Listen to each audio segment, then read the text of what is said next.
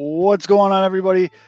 It is Thursday, April thirteenth, and you have found the Pinwheels and Ivy podcast. My name is Matt Sawaski, a k a. Father Zoe, a k a. Southside Zoe, and with me, as always, Mister Aldo Soto.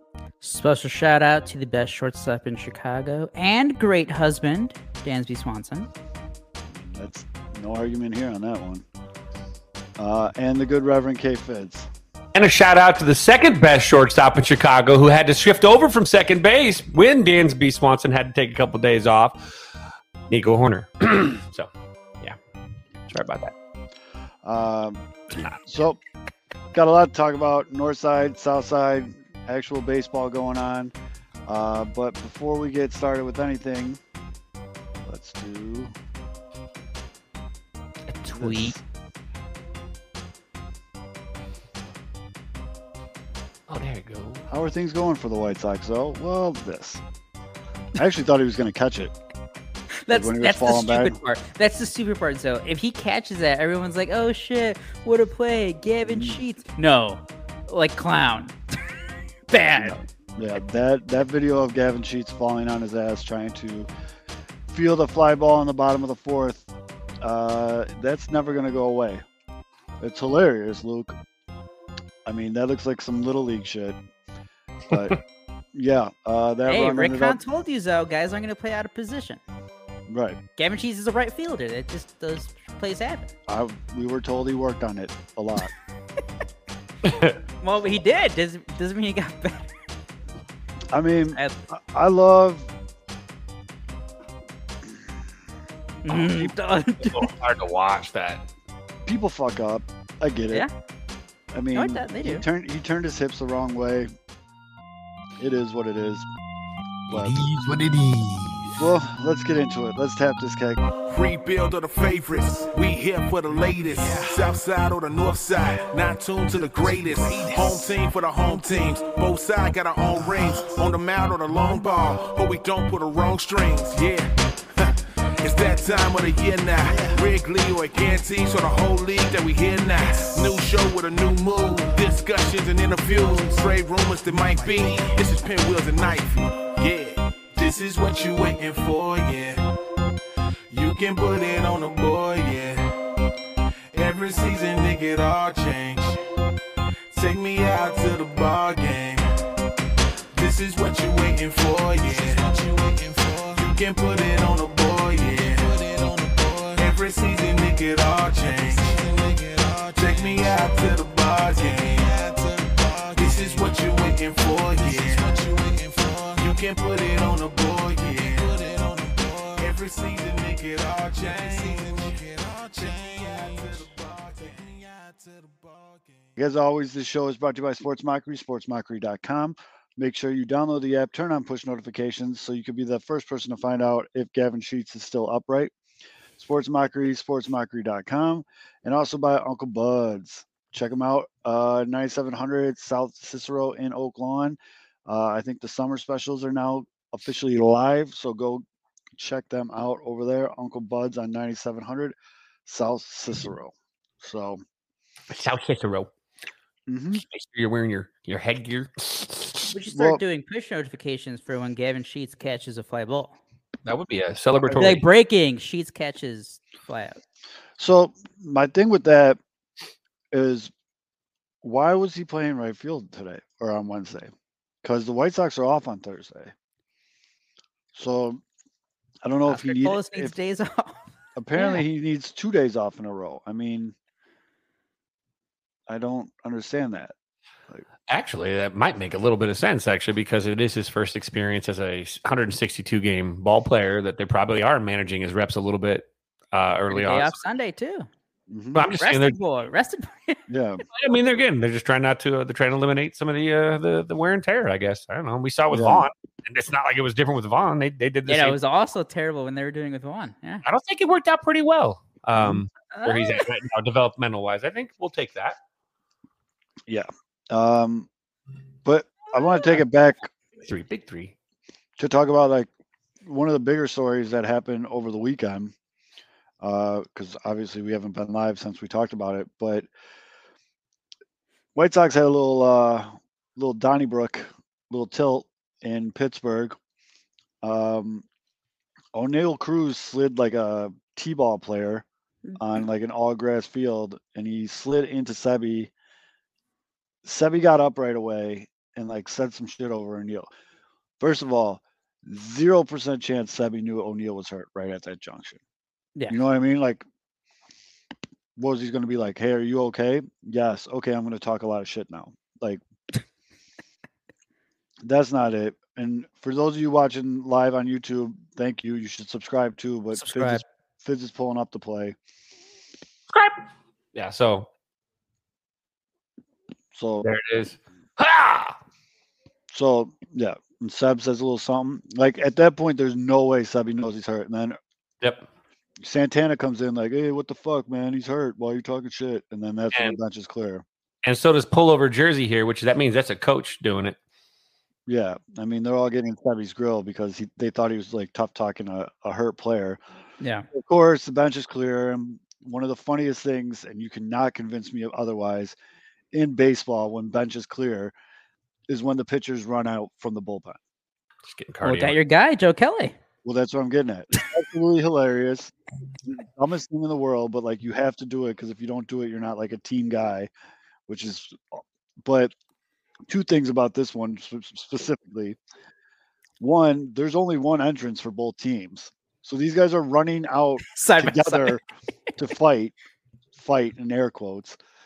And two, yes, as you mentioned, although White Sox reliever Joe Kelly, you old fuck, ah. apparently ah.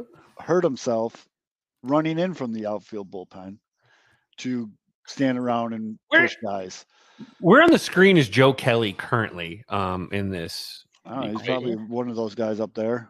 Look at this guy right here. Don't hurry, that hurry might up. Be him. Hurry up. Yeah, it doesn't look like he's running well. Yep. But well, no, that's the thing. Okay. On any rush, on any rush. Well, somebody's in a rush. If you're yeah. a fan of Joe Kelly, if you don't, if you're not, if you're somewhere in the middle, wherever it is, I think we can kind of all agree on Joe Kelly's kind of a kind of a try-hard dude. So mm-hmm. there is no doubt in my mind that dude was sprinting as fast as he could to try yeah. to get in someone's grill, and he just fucking pulled his but, groin. Like many of us guys who are getting up there in age, you realize time waits for no man. And as you get older, if you do not stretch properly, you're going to hurt your shit. And Joe Kelly hurt his shit. So he's on the uh, I L. And that's going to be a common theme about our White Sox talk today is the I L. Do we want to um, break down this play for yeah, all Yeah, I was going to say, Fids, Pirates fans? Yeah, Fids, why don't you go ahead and tell everyone why Pirates fans are dumb? Well, first off, they're dumb because, A, uh, they know baseball about as well as uh, who was their first baseman last year?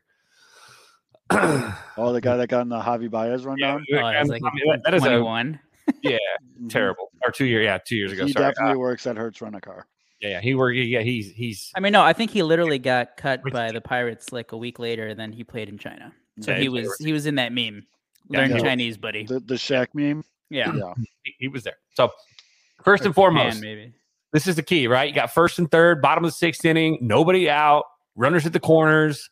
So in this situation, this is an absolutely not a first contact situation uh, if you're playing smart baseball, meaning the only time that you really are going first contact is A, obviously with two outs, but with one out and bases on the runners on the corner, you do go first contact because you could inadvertently draw the throw to the home, you know, throw to the plate, which will keep at least the inning alive, and you have guys on first and second, and two out, Knox still scores a run.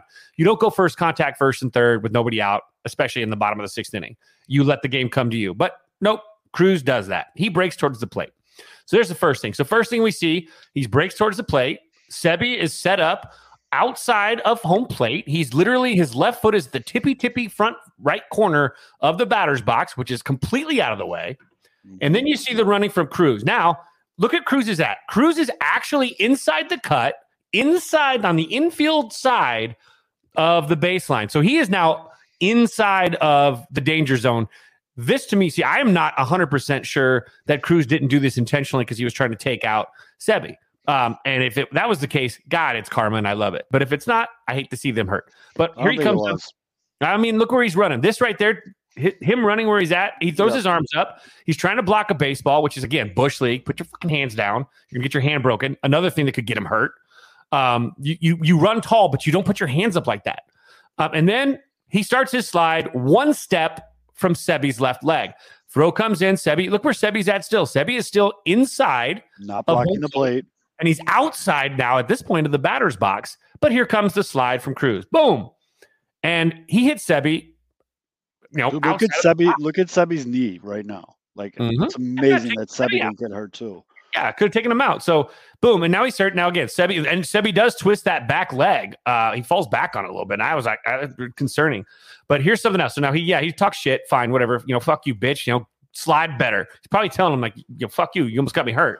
Mm-hmm. I'd be pissed too. In fact, Sebi's high school coach uh, told me uh, the other day, he's like, uh, I have no problem with Sebi saying what he said, except it was Easter, and I wish he would have watched his mouth. Um, that said, let's look at the other version of it now. I, I, I like this version more just because it shows you where he was really at. Um, oh, that's the brawl. Here we go. All right. So on this show, we, we're seeing it from the first base dugout. So we get to really see how bad this base running is. Again, runner in third, r- you know, runners at the corners, one out, slow ground ball to a charging third baseman. This is the one that you see through. We call it see it through. Ground ball. Just breaks. He doesn't read the baseball. His head's running with his head down. He heard first contact. And he runs so, crooked.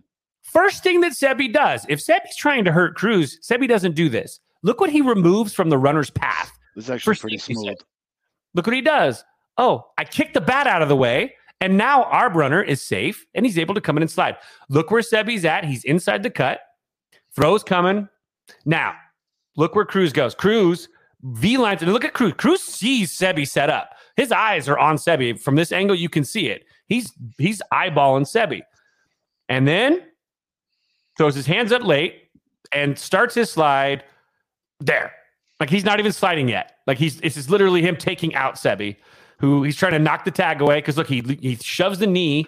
He shoves it. Look at this. this. Look at his knee. Goes right into the glove. He shoves that knee right into the tag. Right knee, right into the left hand. Terrible move. Then he gets that left foot caught under his body, which is the one that breaks.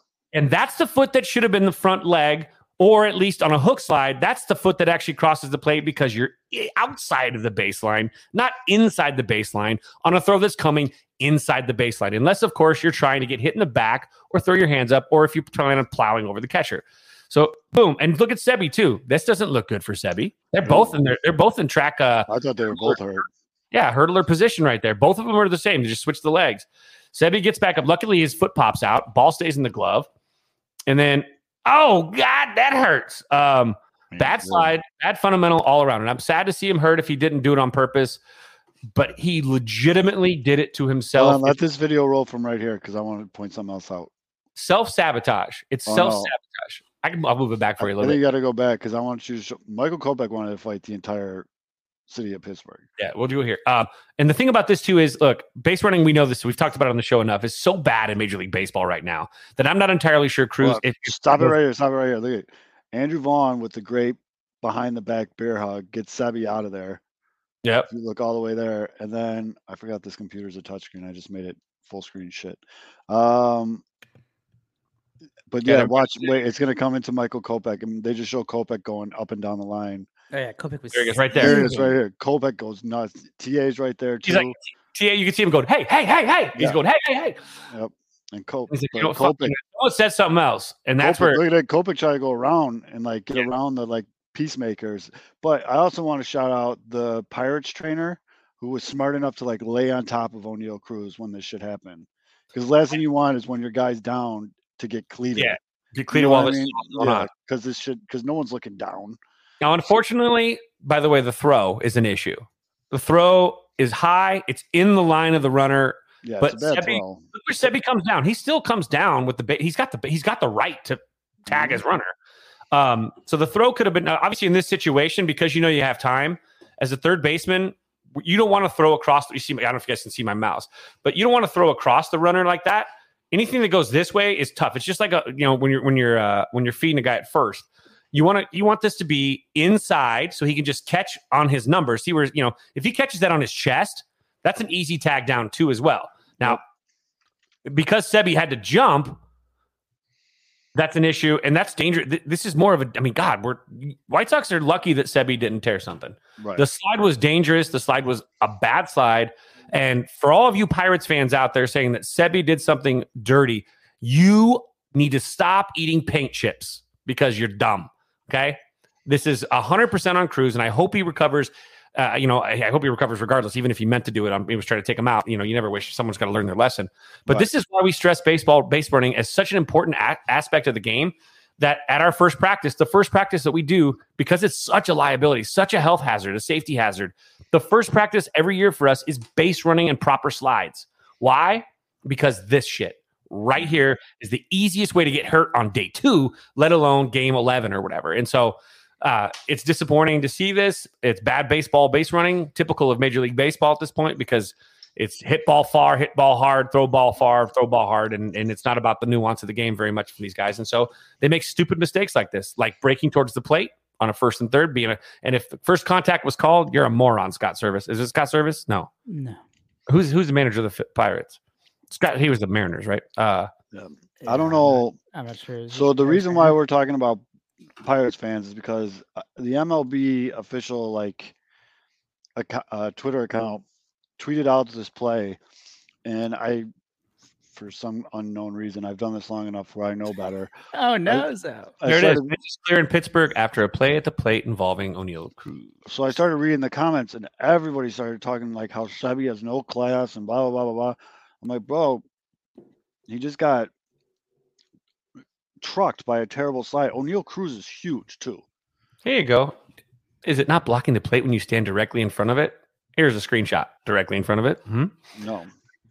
You know, but, uh, the entire, yeah. like, I I get why, obviously, whenever your guy gets there, you're going to be pissed off. Like, O'Neal Cruz is a star player. It's like if right. Luis Robert, it's like if Luis Robert would have had a dumb slide like that. But, yeah, no, th- that's one hundred percent like heat of the moment. Sebi Sabala doesn't know in that split second that O'Neal right. Cruz just broke his ankle. All he knows is this dude just ran into my knee. I'm mm. lucky I'm even standing right now. Yes, I'm pissed off. So, Uh, I mean, that's just an overreaction that I think uh, any fan base is going to have. Yeah. Oh, uh, but, you know, that was like Kevin, like you said, Kevin, that was all. Whose fault was that? It was O'Neal Cruz's fault. Yeah. I didn't realize that picture got fifty likes. Oh, I'm proud of myself. uh, Good meme action right for there. For the record, like, I'm an O'Neal Cruz fan. Like, I like the kid. I retweet his home runs all the time because the kid hits absolute fucking piss missiles. And Bulls tied it up. Yep. It sucks that. Uh, He's probably out for the year. I mean, he snapped his ankle. They said four months, they said. So pretty much the year, but yeah. Yeah. Yeah. Maybe uh, that's a, something that's, you know, again, this is something that needs to be a point of emphasis across the league. These guys need to, they don't spend enough time with it. Like, and, and un- unfortunately, a lot of these guys didn't spend a lot of time with it anywhere they've played because they've always been the best athletes. And they've been playing tons of games with their club ball teams. They're not, you know, or their high school coaches are just rolling the ball out. Their college coaches are just rolling the ball out, which college, you know, guys that play college ball, watch how good of base runners they are, actually. I'll I'll, I'll retract that because most college-bred guys are excellent base runners because it's forced on them and it's fresh. Guys can go through the minor league systems and not learn a, a lick about running the bases because they can hit the ball hard. They can hit the ball far. No one's going to – and they don't have to learn as much. And, you know, that you see this a lot, you know, athletic ability sometimes trumps, sometimes it just trumps it in general, but sometimes it doesn't. And, you know, little things equal big things. And if you want to stay healthy, you've got to play the game right. And, you know, this is, these are, these are reasons why guys get hurt, you know, bench, you know, uh, um, you know, you see like uh, Cody Bellinger the other day, right? Although I, I texted how happy I was. Fly ball, dead straight at him, butt slide, catch. Excellent. That's not a face first dive. That's not a side awkward, like whatever. It's a butt slide, just like you're sliding in the second to catch the baseball and secure it. That is a fundamental move by a very good fundamental ball player, at least defensively and safe. Some of these guys, you know, Bryce Harper, remember when Bryce got hurt, you know, he's, I mean, a couple of times he's gotten hurt, but the one time he first got his first injury was him again, playing recklessly, not playing. I mean, because you know what? Bryce has always been able to get away with just being Bryce, whether it was in high school or whether in college. And he doesn't know those things. And I feel like especially guys like him have actually said, shit, I want to play a longer career. I'm going to have to learn some shit. And, you know, these are things that uh, you, you hate to see around the league, but I hope that uh, hopefully these types of injuries are wake up calls. Um, on, oh my God, that is a nice duck. Um, so I don't know. It's sad to see a guy get hurt if he, you know, if it was by accident. If it was on purpose, if he was trying to take Sebi out, well, you know, there's karma. And when you try to hurt somebody, things come back to you. But in the end, it all comes down to bad fundamentals. And it also comes down to making a poor decision on first contact. And if he got hurt on first contact and it was a called first contact play, his coach owes him an apology too, because he shouldn't have been moving on that. Well, since we're talking about injuries, we might as well do our White Sox recap real quick. Um, everyone's hurt again. Yeah. Sox uh, back. Joe Kelly got hurt running in from the outfield. Uh, Yoán Moncada has back tightness. Um, Eloy's got, what was his back tightness too? Or no, he was a hamstring. Hamstring, hamstring tightness. Could be tightness back though one. This weekend. Maybe. And then uh, in a weird rundown play, Hanser Alberto kind of had a shitty throw, and Tim Anderson, Tim Anderson went knee to knee with the guy on the Twins, and he's out two weeks with a sore knee. Now, it's real easy, I think, for White Sox fans to just throw their hands in the air and be like, oh, this shit's just like last year. This team's cursed and all this shit. I get it. It's warranted. You know, whatever. It's, to me, it's different. Because last year, like, Eloy tore his pec. He was out for, like, four months. You know what I mean? Like, guys were hurt for months, not weeks, months. So I don't know if they're doing this as, like, precautionary, like, throwing Moncada on the ten-day D L just with the back soreness just because they want him to be all the way healed. Because we saw them, you know, trotting Luis Robert out there last year swinging with one fucking hand. Wait, did they put Moncada? Th- I don't think they did. Oh, he's not even on the I L? No, see, I was going to bring it up how... He has to be. They called someone up. Well, Lenin Sosa came up for... Uh, oh, yeah. He came up for T A. For T A. Moncada's not. Moncada's not. Yeah. That was the criticism is you don't... Like, especially for Moncada, you know... Like, some guys, like, maybe they can grind through with injuries. But we've seen when Yoán Moncada isn't close to one hundred percent, he sucks. Yeah. And, and, he, I mean, and he was the was hottest player. Gave, yeah. Yeah, and it's good that they gave him, like, these... Like, the entire uh, series in Minnesota off. But... Like you're kind of playing it, you're playing with fire here. Like it's like, all right, you want and, and back issues. I mean, Zoe, I think you've yeah. dealt with it. Like that, that shit is doesn't just go away. It could, no, it could be a nagging I mean, thing. That'll fuck everything up. But I, I look at it more as them being almost overly precautious, especially this early in the season. Yeah. Because this again, remember, this is a team that made Luis Robert swing the bat with one hand last year. Like for weeks. So I'm actually kind of okay with yeah. how they're handling this right now because it's April thirteenth. You know what I mean? Like if now if we're in the, the middle of the season in a, a divisional race or towards the end of the season in a divisional race, I think Yoán Moncada plays. I think, you know what I mean? Like I think it's different, but I know there's people out there that hate when people say it's early, don't worry. I still see a lot of positives in this White Sox team. I mean, It's Michael just Kopech, so tough yeah. after last year. No, and I get that. I the White Sox fan are scorn. Yeah, are just I get like it. The White Sox are going to have to be in for like like uh you know they clinched the A L Central before. Yeah, like the twenty twenty. Like Sox fans are like okay twenty nineteen. Yeah, yeah. I get all that. Like, and again, I'm not trying to tell you how to feel or like downplay the emotion there because I understand. I mean, guys, I was there too. You know what I mean? Like I get it, but I just still, I still think it's kind of lazy to already after how many games have they played? Uh, thirteen, I think. thirteen, thirteen games out of one hundred sixty-two to already be like, here we go again. Like, duh. I just kind of think that's lazy. I mean, I already see like Luis Robert's already playing better than he did all of last year. Yeah. You know, and Yoán Moncada before the injury was one of the hottest player. players in baseball. Um, I mean, yes, there's glaring downsides, but Michael Kopech looked way better in his second start.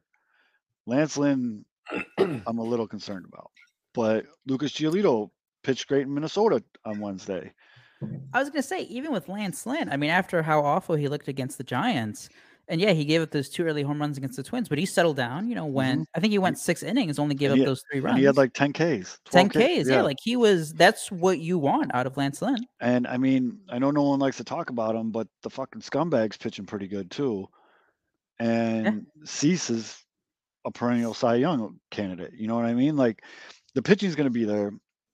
The bullpen's a little suspect still, but you got to remember the cavalry is eventually coming with Garrett Crochet and Liam Hendricks. And I just, but there's a, a lot more positives. Now, Tim Anderson was playing good before he got hurt. Yoán Moncada was playing good before he got, was play, before he got hurt. Eloy was doing okay before he got hurt. and all these guys will be back soon. Again, we're not talking two, three month injuries. You know, we're talking a week. And I know it's hard when we live in a Twitter everyday type thing, but like, it's going to be okay. Take a fucking breath a little bit. And I'm not, I would never dare to say enjoy the ride, but like, it's going to be okay. Now, my biggest areas of concern with this team right now is Elvis Andrus. We, how many times did we say this on the show that he's going to retreat to the mean? I mean, the guy's batting, he's had forty-eight at bats. He's batting one forty-six with an O B P of one seventy-six. And I know when, and I know that when he did re-sign with the White Sox in February, and, and fans and like you know, some try to make the argument, it's like, oh, well, like maybe like he was holding out because he was still waiting for like a shortstop job to open up. And it's like, well, I mean, there, there's got to be a reason twenty-nine other teams are passing right. up on a solid defensive guy, uh, like in the start of spring training because mm-hmm. they don't I mean, think he's good. It's just bad. Your boy Fizz, Andrew Vaughn, starting to come around too after a slow start. He's yeah. played hard contact, no home run jet for him though, but he's finding doubles gaps, machine, and I'm okay with that. I'm good I, with that. He's, he's he's he's carrying my fantasy team in the in the doubles category. I love it. Yeah, I'm I'm and, pretty pretty encouraged on what I've seen so far from Oscar Colas. I mean, for a rookie, you know, I've at first yeah. forty at bats in Major League Baseball, hitting two seventy-five. That's almost a hit every third at bat. You know what I mean? Like, yeah. I'm okay with that. His situational hitting. My biggest thing with Oscar right now is when bases are loaded or you got a runner in scoring position, you, you don't have to swing for the Dan Ryan. You know he, what I yeah. mean? Like, he needs to He's learn been more. On, you get that. That'll, I, that'll... And I, I think he will, too. I, I think he just needs to bat on ball, dude. Just make contact there. Like, if you're playing M L B The Show, don't square swing it. You got to circle swing that bitch. Contact swing, bro. Like, you know what I love, about, I know about Andrew Vaughn, too, is of um his his, his hits, all singles and doubles. Mm-hmm. One, two, three, four, five, six. More than half, actually. Actually, a majority. Uh, only four have not been pulled. Mm-hmm.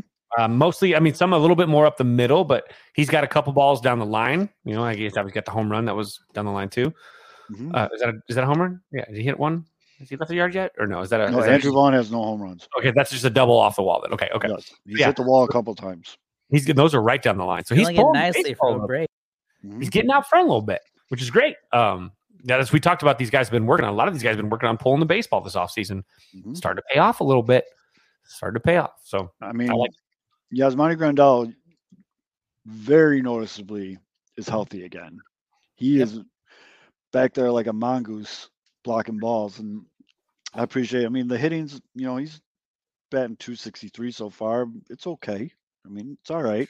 He's get. I mean, that's a higher average than his career. He's getting. Yep. He's he's benefiting from the shit like Eric Hosmer as well. Yep. These some of these left-handed hitters, they're benefiting from uh, the restricted shifts. And since Mitch isn't here, I'll say it. Sebi's been a great fucking backup. I think yes. Sebi, Sebi is. He's batting three oh eight. I mean, that's only in thirteen at bats, but his defense is there. He's made the play on O'Neal Cruz. He's made a couple other plays. Like, I'm, I feel way more comfortable at games when Sebi's at catcher than I did before. Put it that Dog way. Loves it. Dog loves Sebi. See, everybody loves Sebi. Um, and then I did want to say one thing though before we definitely need to talk about the Cubs because the Cubs have been very impressive. But uh, so part of the uh, Kelly, well, Ruiz is gone. So I know a lot of White Sox fans are happy. Jose Ruiz, they actually got cash for him, which is wild to me. Uh, but that gave a guy, how do you say his first name? Key. Key, Key. Keenan? Keenan? Kevin? Kevin, Keenan. you, you Keenan. told us. Keenan. Keenan. Keenan, right? Keenan, Keenan Middleton. Just call it Middleton. Yeah, Middleton. Is it Middleton. Wait, is it Middleton or Middleton? Oh, shit. It's Middleton. Oh, you were so Today good. It's Middleton. Um, he's pitched two innings, and he struck out he struck out five guys already. And I, I like what I'm okay. seeing with him. I like how he's going north-south. I like how he's setting people up with the the softer stuff and then, you know, throwing ninety-eight down their throat to finish them off. I like that he's talking a little shit on the mound after he strikes people out. We need a little bit of that fire. And, I mean, I guess he's a guy that, to me, it seems like he's seizing his opportunity, which is what you want to see out of guys like that. And then the last thing I want to mention with the White Sox before we move on, Hanser Alberto is officially Larry Garcia this year. It feels like White Sox Twitter especially, and White Sox fans in general, because I'm sure in other platforms it's the same thing. They always need that guy that like everyone communally hates. And right now that's Hanser Alberto. The error against the Twins, you know, in extra innings, bad. The throw to T A that ended up getting him hurt, real bad. bad. He had another uh, error too in that game yeah, again. That he season. did have another error in that, but he hit the home run and everyone's like, oh, he made up for it. And then he got T A hurt. So then everyone fucking was like, fuck that guy. It's like, fuck you. Yeah. Um, it's like you, you might have won us the game. Well, you were the only offense, but fuck the, you. The toughest thing though with Hanser Alberto is that's the new skipper's guy. Like that's his yeah. Joe Kelly. Like he handpicked that dude to come in. We know who who was that one random Jake Lamb. Yeah, Remember, that was wasn't one of that the Tony's guys. guy too? But like Joe Kelly, Tony literally called him and was like, "Hey man, I, I already talked to him. They said they'd give you this money. You want it?"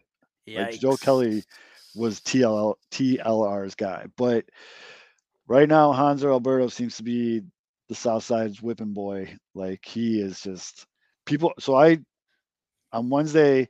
When the White Sox lineup came out, pull up your tweets though. Let's see. I saw, let's see how many replies there were. All right, I will pull it up because this is funny as shit. I tweeted out. Hold on, we'll just might as well just pull it up.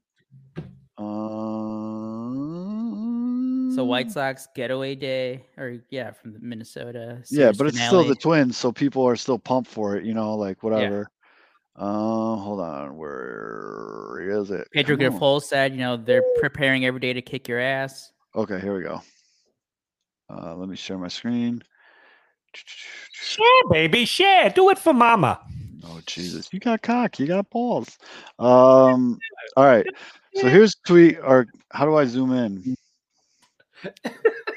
Good catch, though. Uh, You're too fucking young.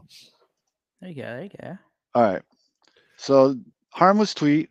Quote tweeted the White Sox starting lineup. And when I clicked on the comments for the starting lineup right out the gate, it said like, a lot of people were bitching about Hanser Alberto, uh, Hanser Alberto being in the lineup. And I was like, well, my tweet said people seem upset about Hanser at third. My question is, who do you want there? Because in my head, I'm thinking there's no way people are going to say Berger because he had blew, he blew out both his Achilles. He can't go left to right. Like, he is not good in the field.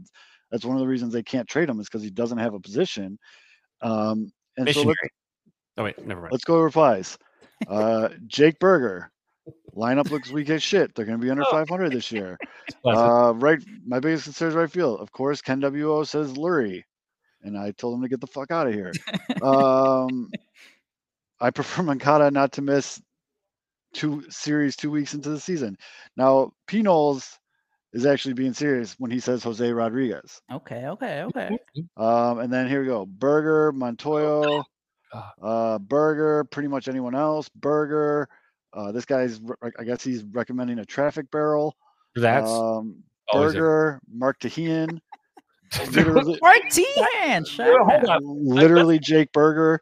Rewind real quick and go back to, go back a little bit. Go back up. Go back up. I think we need to really appreciate the fact that someone recommended a, a traffic barrel here for assistance if needed. Yep. At third base. That's, I mean. So it, this account, Fizz, just so you know, this account literally just replies to every Barstool president yeah. tweet and says this exact wording. That's his Amazing. whole account.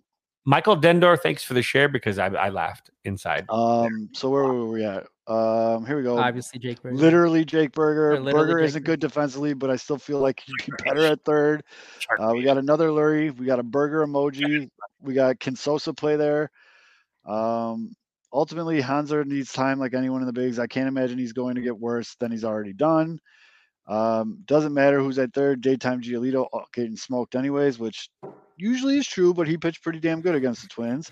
You keep uh, talking that slander, White Sox fans. So Berger Giff, Berger, Sosa or Gonzalez, Romy, the ghost of Yoán Moncada, Manny Machado. There's a couple Manny Machados in there.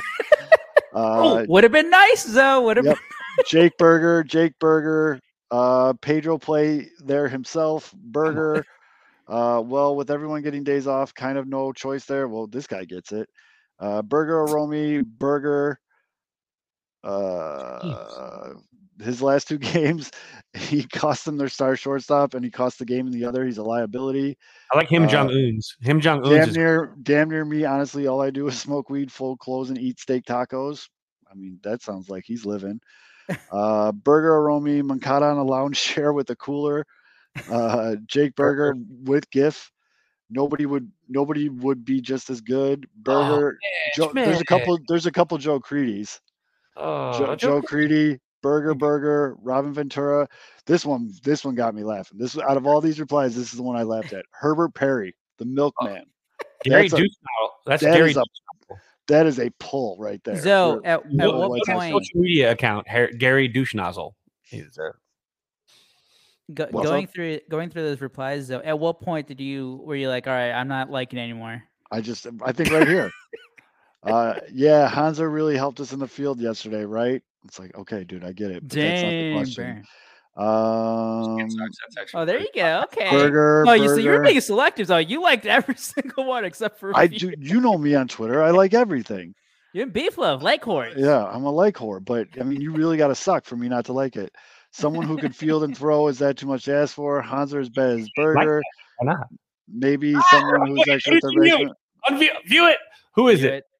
John, oh. You got muted by Zoe. Shame on you, Mister Oh, J. I know why. This guy, I, this guy, like the White Sox oh. can win the World Series, and he'd be mad they didn't win by like five runs. He's oh, like that kind a, of guy.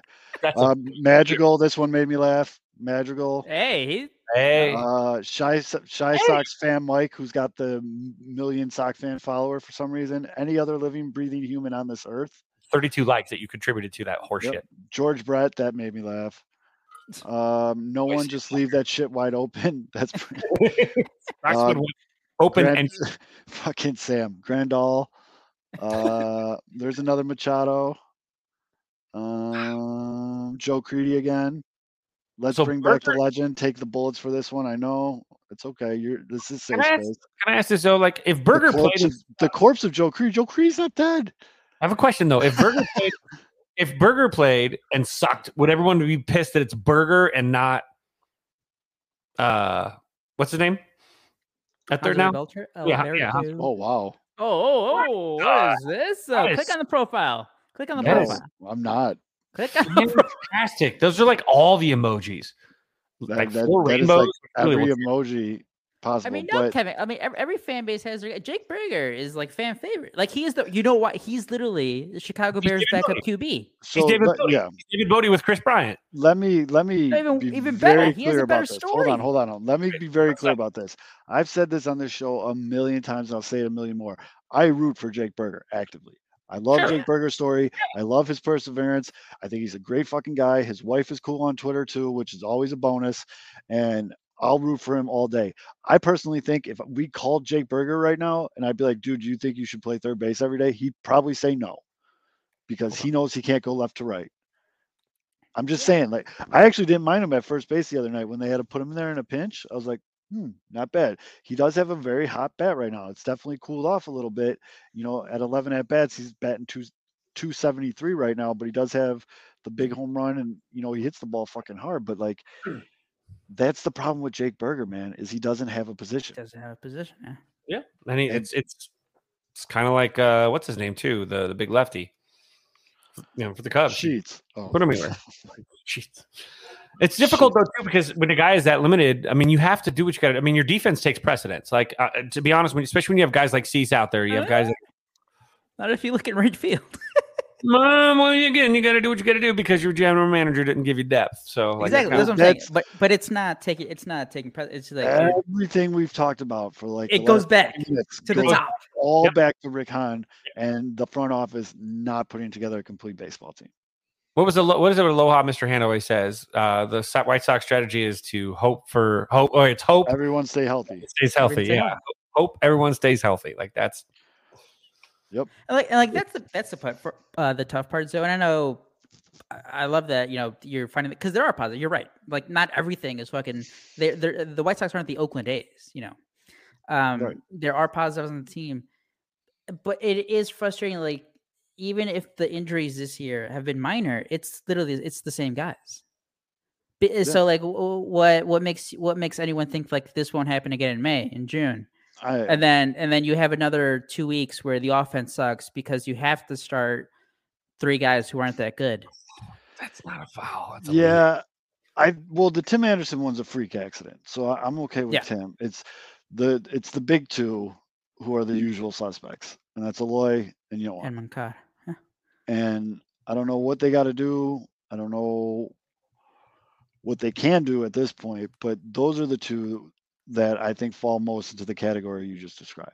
Like, I'm not yeah. worried about Tim. Tim was a weird knee to knee thing. Like, Tim's going yeah. like on four straight years though now, or three straight years of missing time. But again, this wasn't like a soft tissue injury. This has not. I mean, this was literally. You know, this was a, freak, this was like, like a freak. Yeah. The knee turn or got right. flipped by the runner. What in a weird in a weird rundown, but but uh, it's like because like even like beyond that, let's say the guys were healthy, right? So you have Moncada starting, uh, you know, you still have Eloy who's out there, but like you can't really trust him on defense anyway. No, even they even your even your depth guys, they're showing that they're not they're not good. Like right. Elvis Andrus, and he's not even a depth guy; he's your starting second baseman. Right.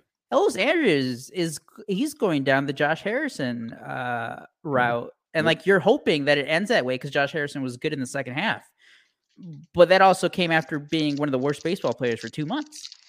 Yeah, and I mean, the whole Elvis thing, I guess they can say, like... Ah, ball, don't lie, bitch! Sorry, that was a stupid three-point call. He's just like, yeah, this is why we signed Elvis, because if Tim went down, we have a shortstop in a pinch, and blah, blah, blah. That's fine. There's a lot of other dudes in this organization that can field the shortstop position. They could probably hit better than, what, one fifty, whatever. Like, Elvis... Right now, Elvis is, a, is basically an automatic out at the plate. Mm-hmm. And it's annoying. I know he bats in the nine hole, whatever, but. And I mean, I, I don't think Romy is like, he's not really doing no, much, right? Or Romy ain't doing shit. Yeah. Like, and that was like the other big guy. Romy's the like, other well, guy. Romy's going to be our utility guy. The two worst batting averages on the team right now are Elvis and Romy. And that's the other thing. Like, those guys don't walk. So it's not like even like, oh, well, if they're, even if they're not hitting, you know, they're, they'll still get, get on base a couple times a game with the walk. Nope. Not going to do that either. Right. So it's tough. And I think somebody pointed out the uh, the rest of the schedule for the White Sox here in the comments. I mean. Bulls won. Bulls are back? Are the Bulls back? Did you see what happened, though? Um, with twelve, Kevin, I'm, I'm currently hosting a show, Kevin. No, let, let me tell you, Kevin. Multitask. So pump fake. When the Chicago Bulls can uh, not be in a play-in tournament, I'll care about the Chicago Bulls. Well, foul on the ground, and then the dude jumps, and they call it a three-point shot. So the guy, they, they gave the guy three point or three free throws to tie the game. He missed two of the three. Ball didn't fucking lie. There's and ball don't lie. Over. That'll do so it. So Baltimore, who's good. Philly, the Philly, the Philly's pitching staff has been trash, so maybe you guys can beat up on Philly. Tampa Bay, undefeated, best team in the history of baseball. Can we talk about Tampa Bay for a minute? Tampa Bay's already hit thirty fucking home runs. The it's simple, guys. Hit home runs, you win games. Tampa Bay is unreal right now. You hit home Absolutely. runs, you don't give up home runs, you win games, you do the fucking what the Rays do. You don't spend any money on players, and then you just trade them when their value is gone. Mm-hmm. While other teams still think they're good, and then you just keep doing it for years and years and years. The Rays are twelve and oh, and as a team, they have thirty fucking home runs. thirty, thirty home runs. Just to put it in context, the White Sox currently have thirteen. I mean, I think the Cubs have like seven. The Cubs have nine. Yeah, there you go. nine. The nine. The Rays right now have a four-game lead in the A L East. Yeah, let's look at that. That home run differential is insane. And that run differential is sixty-five fucking runs. Oh, by well, the, the, way, home the, run, the just the home run thing the, itself is impressive. But let the Rays, the I think the Rays also have one of the top like E R As. And oh, they're, they're unreal, dude. And they're averaging twelve thousand fans a game. Well, Hell yeah, that's, yeah. A, that's a whole different rant for a different time. That stadium is just fucking cheeks. But before we switch over to the Cubs, so we can go around the league a little bit. There's some team baseball.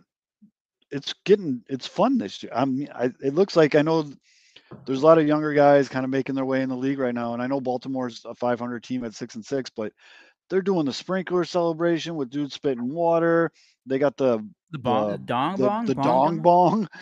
bong. they're, they're taking a, like a sprinkler. Fake beer bong. But I mean, Baltimore's having a good, Baltimore's a good team too. But, and then, I mean, the A L Central still sucks, but you know, the A L Central is, Who's on top of the A L West? The Texas fucking Rangers. The Rangers. Who the Cubs beat two out of three, bang. Seven and four. Right now, Houston, the Astros are struggling a little. Not really. I mean, they're six and seven, but the Rangers are fun. Rangers mm-hmm. got a good team. They're a lot of fun. The Braves are a fucking unit again, and the Mets are doing all right, but it's just, I, I don't. I mean, the the hat you're wearing, the the Diamondbacks, Corbin Carroll's off to, that dude's just. That's my amazing. guy. Yeah. But he's not going to win Rookie of the Year because Jordan Walker is breaking Joe DiMaggio and Ted Williams records for most consecutive hits to well, start the year. Well, as long as Jordan Walker uh, doesn't turn into Shohei Ohtani, I'll be fine because Cardinals mm-hmm. can't pitch. So I'll be I'm good. Yep. Yeah. So, but it is you, a twelve-game hitting streak, twenty years. For all of you joining us after the Bulls game, welcome. We just talked about the White Sox and how I'm not down on them. You can go back and listen to that later. Talking about baseball, just around the league real quick, because the Rays are unbelievable. Oh, speaking of, I did want to bring this up. Speaking of Shohei Ohtani, I, I know what you're doing, Angels. the, the Angels are like, okay, you don't want to re-sign with us, buddy? We're going to make you throw one hundred ten pitches every start. Mm-hmm. we're going uh, to make you hurt by July. I mean, Fuck you, Angels. I think he just broke one of Nolan Ryan's records with the Angels for most consecutive games with under two hits given up.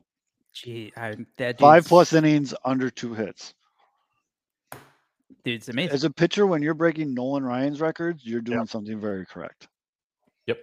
That's another documentary I strongly suggest anybody that's listening to the show go I watch think, on Netflix because it's awesome. I think that's one thing we do, like as amazing as Ohtani has been, right? But like he, when he came over and then he had, I think he had Tommy John, right?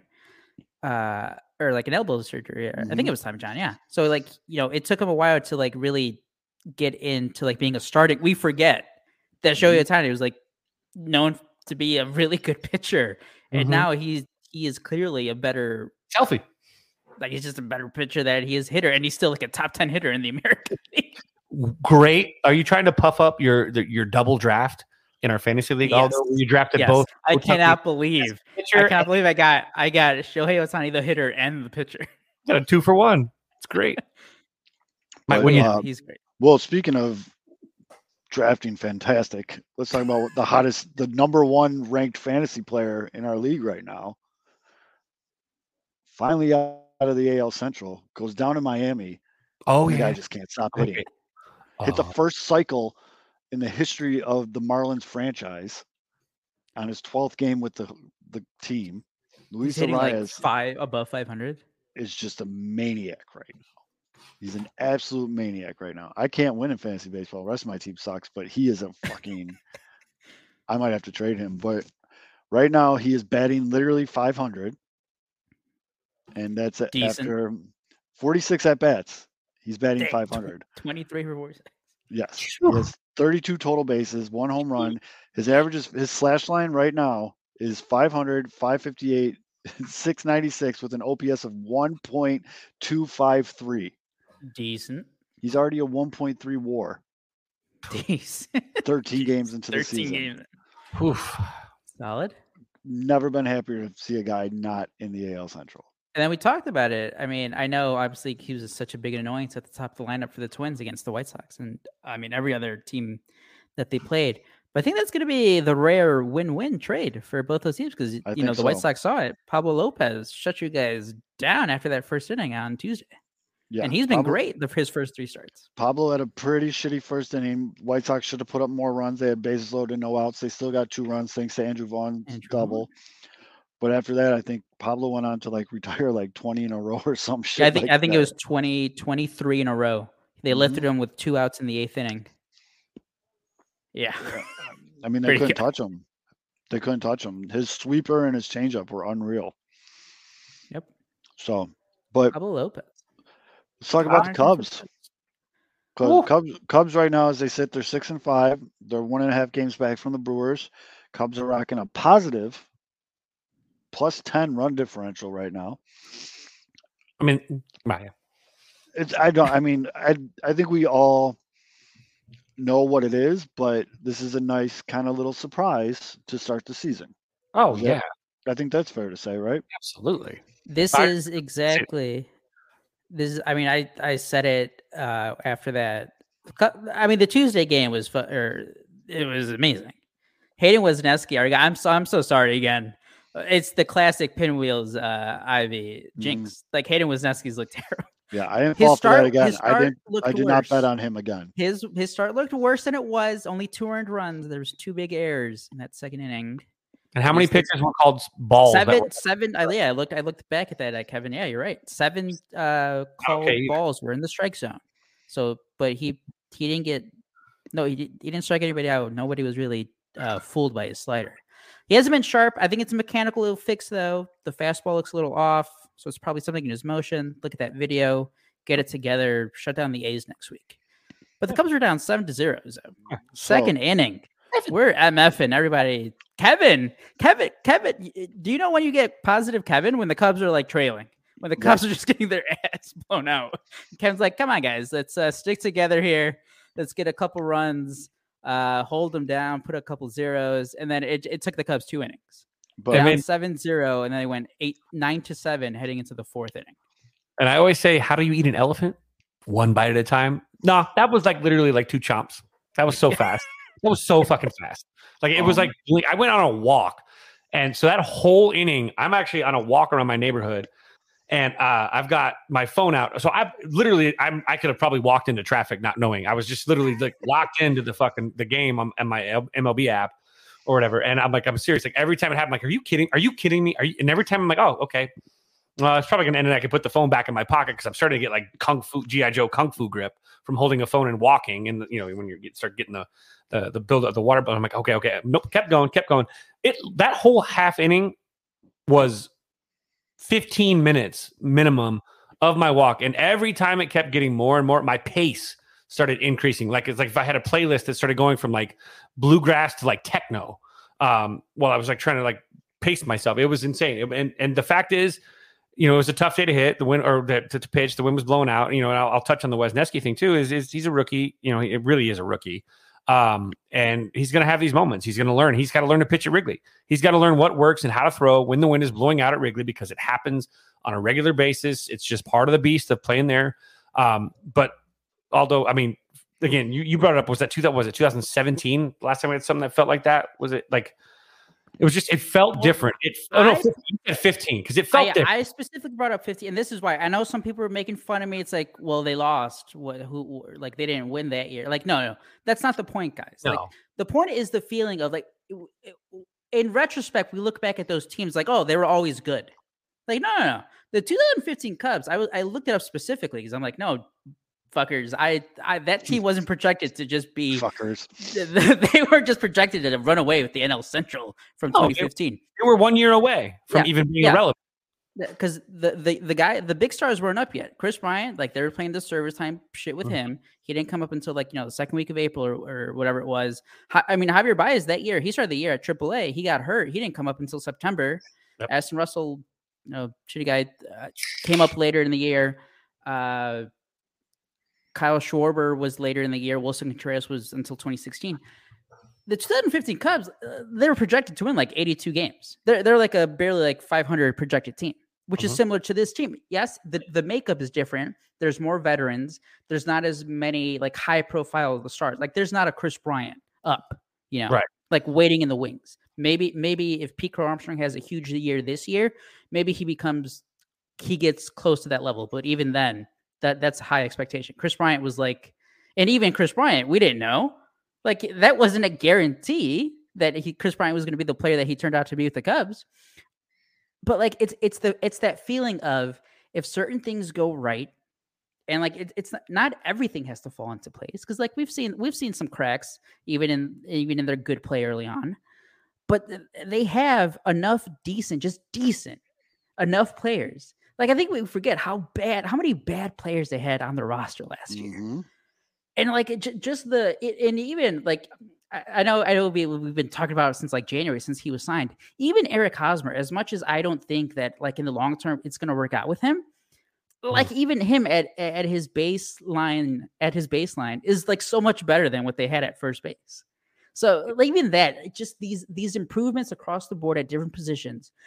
They, it's a group that like they they're out to prove something. Dansby Swanson's coming in. He he's like, this is my team now, kind of. because, you know, he's with, he was with so many other stars uh, in Atlanta, and he signs the big free agent deal. So it's like, kind of, you know, he has, he's the guy who's going to be looked at as like, oh, it's, it's Dansby Swanson's team. Make me an offer, Troy. Make me an offer. That, so you you can you can flee some guys. He's hot. And like the pitching, the, I know it's been frustrating with Wisniewski, but he's still young. It's only two starts, and we saw what he can do when he's on last year. Marcus Stroman has looked great. Justin Steele has looked great. Mm-hmm. Even Drew Smiley, Drew, like Drew Smiley, what we saw last time, it was like, what, five innings, one run. You're gonna like that's all again. Like we were talking about Lance Lynn, he went six innings, gave up three. Like mm-hmm. you'll take it. You just want quality starts from these guys, mm-hmm. uh, lower in your in your starting rotation.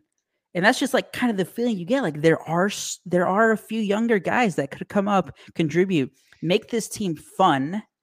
You have a couple stars. You have Swanson's playing great. Nico Hoerner is playing great. Ian Happ. Mm-hmm. Ian Happ is off to an amazing start. He has like a five hundred on base percentage and extension. We can get into that too. Uh, Like there, the pieces are there, guys. I I know. Maybe I have the drinking the Kool-Aid, have the glasses on, whatever. Like they are right. better. And I know everyone's with like, like oh, like they don't they don't have like a lot of stars. No, they not all the stars that were there in two thousand fifteen were stars yet. Anthony right. Rizzo, like he was a good player. Like you know, it was like okay, first baseman, right? Mm-hmm. But like took a big step in twenty fifteen. Javier Baez. Javier Baez after that, yeah. Like Javier Baez, like he wasn't even playing every day until twenty sixteen. Right.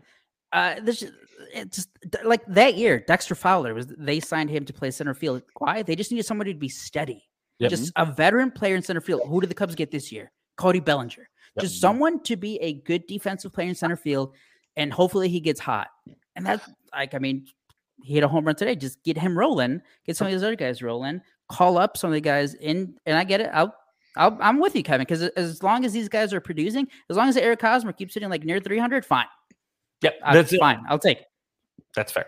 And like as long as like even even I'm not the biggest Madrigal guy, but I mean he was hitting up until today. You know, he got a couple of starts recently. He was like hitting three three hundreds. So as long as these guys just keep producing, the starting rotation is I think is going to get better. Like Hayden Wisniewski isn't going to be shitty every time out, and the other guys, Jameson Taillon, again another. The, the the thing that's been frustrating about some of these losses has been the Cubs do need to have like near perfect defense. And when and you and we've seen it when they don't, they start to give up these runs. And right now the the offense, especially without Seiya Suzuki and without uh, too much left-handed power, uh, they like they don't have that huge firepower firepower to stay in games, even though I mean they did it on Tuesday. But that fourteen runs, eighteen hits, you're not get that. You're not going to get that on a daily basis. So, so I'm pumped, at the least. And I love L D R. Oh. I'm pumped. I, I love. Oh. Aldo, I love Aldo on the Kool-Aid. It's it's super, super, super great, and I'm really happy about it. I, I just I, again a little cold water on all of this because we've had our hearts broken before. Um, at this point, the Cubs are currently six and five. Um, last year through seven games, the Cubs were five and six. Um, they had actually had an easier schedule last year than this year. Um, so that's a bonus. But uh, uh, as of April twelfth of last year, or uh, you know, the, the Cubs were three games over five hundred on April eighteenth of last year. Um, they were six. No, excuse me. Uh, oh, two games uh-oh, over five hundred. Uh-oh. Six. They were six and four on uh, April eighteenth last year after a four to two win over the Devil Rays. Um, so. At this point, when they were six and four, they're six and five. It's really close. Um, you know, before we get too like, tied up in the again, it's a different schedule this year, which is great because they get to play everybody. Um, and I think the Mariners are a good team, so I think that the Cubs have actually played in their first two series. They've played two of the tougher, you know, two of three series against good teams. I, the Rangers are not bad either, but I just want so to ask. Though, I'm not trying to throw Kool-Aid like cold, cold I water on your Kool-Aid. Kevin, though, who was playing first base during this time last year? Oh, God, the Schwindel experiment. Who was um, playing center field for the Cubs this time last year? Mm, probably some guys back in groceries now at this point. Who was playing second? Like who Eloy, playing, right? Who was uh, – no, first base was a fucking Schwindel. Center field was, Schwindel. Yeah, was like Rafael Ortega. Ortega. Hermosillo. And it was like, Happ in center. It was Happ out Brazier. Center. No, no, Happ was in left. And uh, was, but we had Seiya last year at this time too. And this time they don't, and they're still right, six and five. Right, right, Bam, right. You're making my argument for me, Kevin. I'm, I'm, I'm not trying to. I'm not trying to kill your argument either, bro. I am one hundred percent swimming in the Kool-Aid. I'm, I've got Wilfred Brimley diabetes from the Kool-Aid at this point. You, just, I literally just talked ourselves through a seven down, seven nothing deficit. I'm one hundred. I, again, this is the team that I picked to win the division. I'm actually feeling really. I'm happy about this, but I also you got to temper the expectation, the fact that long season.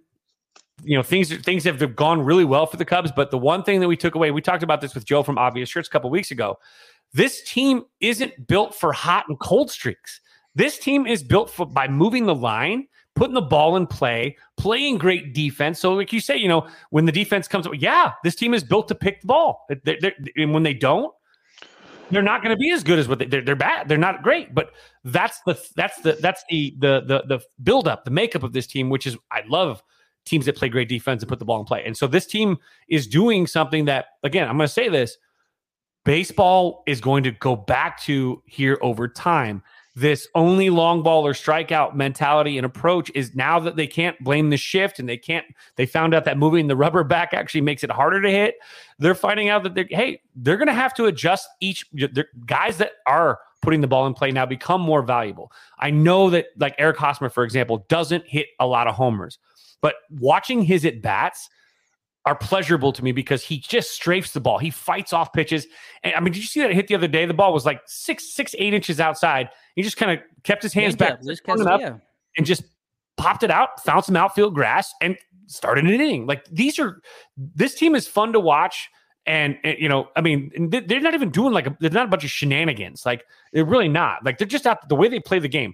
Dansby Swanson – scoring on that on basically like a single because uh, he so that was like that was like no matter what level of fan you are, that was just like baseball orgasm. Yep. He just literally caught a guy sleeping and just boom and took it and took it and he pops up. I mean, this is that's good hard nosed blue collar baseball. It was like it was like look, look at our star free agent hustling up in like late in a game in a five run game, but he's still hustling. Cubs marketing team's like, oh fuck yeah, fuck yeah, fuck yeah. So, uh, actual like news, news though that I want you guys to talk about is the Cubs handed out a pretty important contract extension on Wednesday. Um, this player is obviously his future with the squad was thought to be very much in jeopardy last season. Uh, even going into this year, it was I don't know if he's going to be here next year. And then on yeah. Wednesday, that all changed because the Cubs gave. Uh, Ian Happ a three-year extension. So, what do you guys think about that? Uh, I mean, if you look at the, you look at the term, it's three years, sixty-one million dollars. So the, the money amazing. seems about the money's it, great. The money's great. It's twenty like twenty million dollars a year. The years though, it's like it's surprising because it's like Ian Happ could have waited, you know, another six months, hit free agency, probably could have easily topped a hundred million dollars, like if he wanted to, like on a five six year deal. Because uh, I mean, if you look at Benintendi got this past year, he got five for seventy-five, uh, and but then Happ in a much weaker uh, free agent class for position players, he could have been like a top top five uh, free agent signing. Which again sounds crazy, but that's just like the free agent class that's going to be. Um, there's no excuse for the Cubs now. They, they have Ian. They have Ian Happ for three years. On um, like again, it, it's not a long term commitment. So this year, deal starts in two thousand twenty-four. They locked up Nico Hoerner, same thing. His three-year extension starts in two thousand twenty-four. They have Swanson locked up uh, for six more years after twenty-three. Save Suzuki's three more years after this year. Uh, there's no excuse to like sign a premier free agent starting pitcher because th- th- that's what that's what the free agent class, the the big stars are uh, this coming year. They can't fall back on like, oh, well, we have, you know, we have a Jason Hayward contract on the books here that we, we don't have the flexibility. No, no, no, no. You don't. You have these guys on like fairly reasonable deals. Uh-huh. Like you can argue team friendly deals, which, hey, congrats. The, the, Ian Happ said it and you can see it, but the commitment Ian Happ, again, could have waited six more months, played another. He could have just repeat. He didn't have to be that much better than he was last year. He would have broke the bank for him. Long-term deal, he could he could have like named his price almost just because of the weak free agent class. But he only signs a three-year deal. Like he just wanted to save the Cubs, feels comfortable. We don't again, every case is different in free agency, what players feel, what they want, what their priorities are. Mm-hmm. Ian Happ heading into his prime years, he's like, I'm good, love it here. Give me three years. Give me a little bump in the A A V, and let's call it a deal. That, I think he, I love it. I think he really kind of took a step back and looked around and saw what was going on with Dansby Swanson. You know, coming out of the gate hot. Nico's fucking a very good baseball player for a lot of years to come, and he's probably just like, I want to be part of this. Like, I, I think I can fuck with this and put ink to paper. But that said, too, I mean, all the, a lot of these guys, all these guys really wanted to stay. It was just a matter of, you know, in one case, one guy getting an actual contract offer and the other two getting something that was more market value. This is market value for Ian Happ. This is a good, it may, it may be a slight tick down in a pay cut, but all those guys were willing to take a pay cut if it was a larger contract with some no trade, you know, protection and whatnot. So this is a, it's a nice step for the Cubs. The Nico Hoerner deal, I think, is going to age well and be way under market by the time he's done with oh, uh, contract. I wholeheartedly um, agree. I think Nico kind of yeah. jumped a little too soon. Even I almost feel bad for the kid, but he, you know, he's young and they take advantage of it. That's fine. It's whatever. He's getting paid now. It feels nice. Um, he's not worried about that just yet. And you do. You have a team that's set. And and Yumper is dead on with this. Is that he says that, you know, he gave a slight discount, but can get another mega deal after this one runs out if he produces. And he's not going to get it with the Cubs because the three-year deal also keeps the window open for the Cubs for the Pete Crow Armstrongs, the Owen Caisseys, the Kevin Alcantaras, the other young prospects that are coming up that in three years are, are going to be guys that you can get for cheap that are going to produce really well. And, you know, at that point, I think we'll see Ian Happ jump to the next, you know, the next, you know, franchise that he goes to, but he's going to get a big payday if he produces. And it'll be like one of those, we appreciate you, Ian, you know, unless he turns in like, like a massive M V P or whatever, but it'll be like, we appreciate Ian and go get it, buddy. We appreciate, we also have this though. And this is, this is really awesome. What, you know, this is just helps them make a better, you know, franchise. It's, it's, it's a healthy franchise when the prospects pan out. And so I think this is a good deal for Ian. He's going to get more money after this. He did, I know he, he took something slight. He's betting on himself, just slight a tad, you know, cause he could, like you said, he could have taken a bigger deal, longer years in free agency. But he, you know what? He's got a coffee here. Sorry. Uh, he's got a podcast. Like he's got a lot of things that keep him grounded here. And, and I, again, Cub fans love him. He is he is so indicative and representative of like the Cubs. He is such a great ambassador for it. You know, Dansby Swanson's going to become that. Just watching him play. Nico is that, you know, getting there too.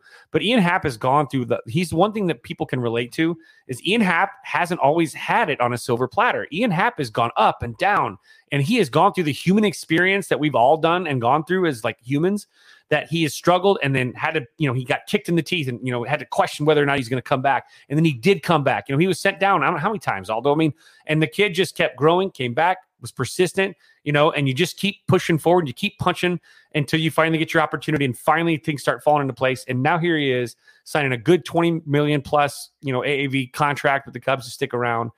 I mean, he's perfect. He's a perfect ambassador for not just lovable losers, but for blue collar people everywhere that have struggled and then have found some way to push through things or those that are going through it and to let them know, hey, guys, guess what? Shit's a little sour right now, but if you keep punching, you keep punching forward, it's there on the other side. You just got to swing through, you know, a couple miles of shit like in Shawshank to get there. And and he did. And that makes it so exciting to see him. I, I, it makes it easy to root for Ian Happ. Like he's so easy to root for in so many yeah. different ways. And that makes yeah, it like, like may, maybe this isn't like a good, like apples to apples comparison, but like you said, he was sent down. So he comes up. So when was he drafted? He was drafted twenty fifteen, mm-hmm. calls up, gets called up in twenty seventeen in May, has twenty-four home runs his rookie season. It's pretty damn good. twenty eighteen, you know, he's the leadoff hitter, uh, splitting time at leadoff with Elmora, getting some outfield time, getting moved around a little. Uh, yeah, he, he was like an okay. He was like, I think he finished the year like slightly above average. Uh, twenty nineteen, you know, there's a discussion still of, uh, you know, the Cubs needs to shake something up on offense. What are they going to do? Out of spring training, we like we thought Ian Happ was, he's like a guaranteed on the spot, right? He starts out the year at triple A, guys. He goes from starting Uh, like opening day starter in twenty eighteen to riding the buses, like they like they like to say uh, on his podcast at triple A mm-hmm. uh, with the Iowa Cubs. He doesn't get called up until July. And remember, two thousand nineteen, it's not like the Cubs were like on fire in two thousand nineteen. Like they could have used uh, any solid hitter hitters that they had. He doesn't get called up until July. Since that, like he finishes off uh, twenty nineteen decently. The twenty twenty year happens. I mean. Mm-hmm. Whatever, he had mixed results. That he had like one great month, and then he had like a bad September. Mm-hmm. twenty twenty-one happens. The Cubs are like, we're we're quote unquote trying. Uh, he do, he doesn't get consistent playing time in the first half. And I still remember that, uh, that that's when uh, Jake Marisnik was with the Cubs, and we're like, Jake Marisnik should deserve uh, more playing time over Ian Happ. Yep. And then, you know, everybody gets traded. Ever since he's gotten like every day starts in left field where he now feels comfortable, he's been like a top ten left fielder in baseball. He wins the Gold Glove last year, and now is getting paid what he should. And again, like, you know, like Jan Perset, he's, as long as he continues to produce, it's a short gamble and the short term for him. But as long as he keeps producing, he's gonna he's gonna be in line for another payday. Just great, great stuff. Oh, just yeah, good, good vibes. Good vibes. I don't think I've seen you two this happy about the team in a couple good of years. Good vibes. It's been a bit, man. It's you know, it's been a, it's been literally. Kevin said it. They haven't been multiple games. Like they, they lost on Wednesday, so they're six and five. But the, being at six and four, it was almost a calendar year since yeah. they were two games over five. I love to see it. I love to see you two this into it. I love it. It's great. I got my new C H G O shirt on. You, you know, it's always sunny outside, but on the back it says, "The vibes are immaculate," and I feel yes. like uh, that's where you. That's where what level you two are on right and, now. And, and it's it was like the back to back nights though. Too. It's just like it, yeah. when things happen, like freak because it was the Nico Hoerner. I wouldn't know anything about Monday. That because the White Sox can't win a series. the, the Nico Hoerner walk off on Monday night, his first career walk off. The incredible comeback win on Tuesday after they're losing seven zero. And like yeah. I, I'm not going to lie. It's annoying that they won the first two games in each of these series against Texas uh, and then Seattle. And then they just like lay an egg in game three, which was a pattern that we saw in twenty eighteen, like even when they were good uh, and they're not at that level, close to that level yet. But uh, like you said, that there's encouraging signs with the White Sox. There's a lot of encouraging signs with the Cubs. Like oh. just Dan- Dansby Swanson is hitting four hundred. He's sixteen for forty. He had a four hit game on Tuesday, left in the fifth inning. You know, and one thing we're, we're not even touching on is the fact that we've talked about this on the show a few times. Although you brought it up a million times, got to miss barrels. That bullpen, which has done a fantastic job this year, is what, third in the league in strikeouts? I think yeah, third in the National League, sixth overall after Tuesday. Yep, that's uh that's that's big time. Like th- these are things that make a difference. And look, a lot of people, you know, it, it can be, you know, you can have, you can be the Yankees and have all that, you know, like massive, like star power, blah, blah, blah. And, you know, that's all fun. You know, L A, the star power, blah, blah, blah. But, you know, there's something to be said about watching a team that goes up there and grinds at bats, that goes up there and puts pressure on the defense, that, that, that runs their ass off every time they, you know, they find ways to just take back. I mean, the Cubs are aggressive on the base paths too. And I love seeing it. And, and there's a lot of good movement um, with, you know, and so, It's it's so easy to enjoy watching a ball club that, and this is again, this is why this is my favorite brand of baseball. We talked when Joe was on. This is if there was ever a Cubs team, even K B in, in that group. I love that group. That's not my style of baseball. I'm not a strikeout, hit the ball strikeouts, all the time, right? I hate them, and so strikeouts are the worst. And so this is a team that's literally built to to not do it. Now you have a couple guys peppered in there. This is the thing. This lineup and the way it's constructed makes guys like Patrick Wisdom so palatable to me because he's not going to be, he's not expected to, he's not, you're not trying to make him something he's not, but you got enough guys around him that are going to put the ball in play, like Hosmer, like, you know, like, like Nico, um, you know, even, even with Madrigal too. I mean, Madrigal, when he's out there, he's not playing every day.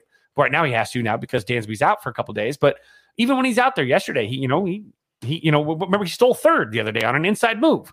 You know, guy tries to invert. He just he breaks early, reads it, and takes third.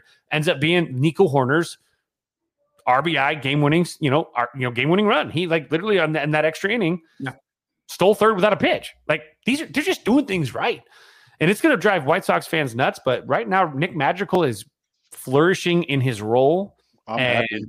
it is it, he he is you know he made a throwing error the other day and nobody gave a shit. For the first time, I feel like Nick Madrigal made a mistake and was like, "Fuck it, move on." Like they turned the page. I was like, "Ah." Well, ooh. Until later in the game, oh, I yeah. did see there's a chopper that got over his head, and it's like, well, there if there is a normal sized human being at third base, they yeah, feel it people. Uh, some, some, pe- some people, beef loaf. Uh, are constantly saying that about Andrew Vaughn. Andrew first. Vaughn, right? Even though he made a nice leaping catch on Tuesday, Wednesday it got over his head.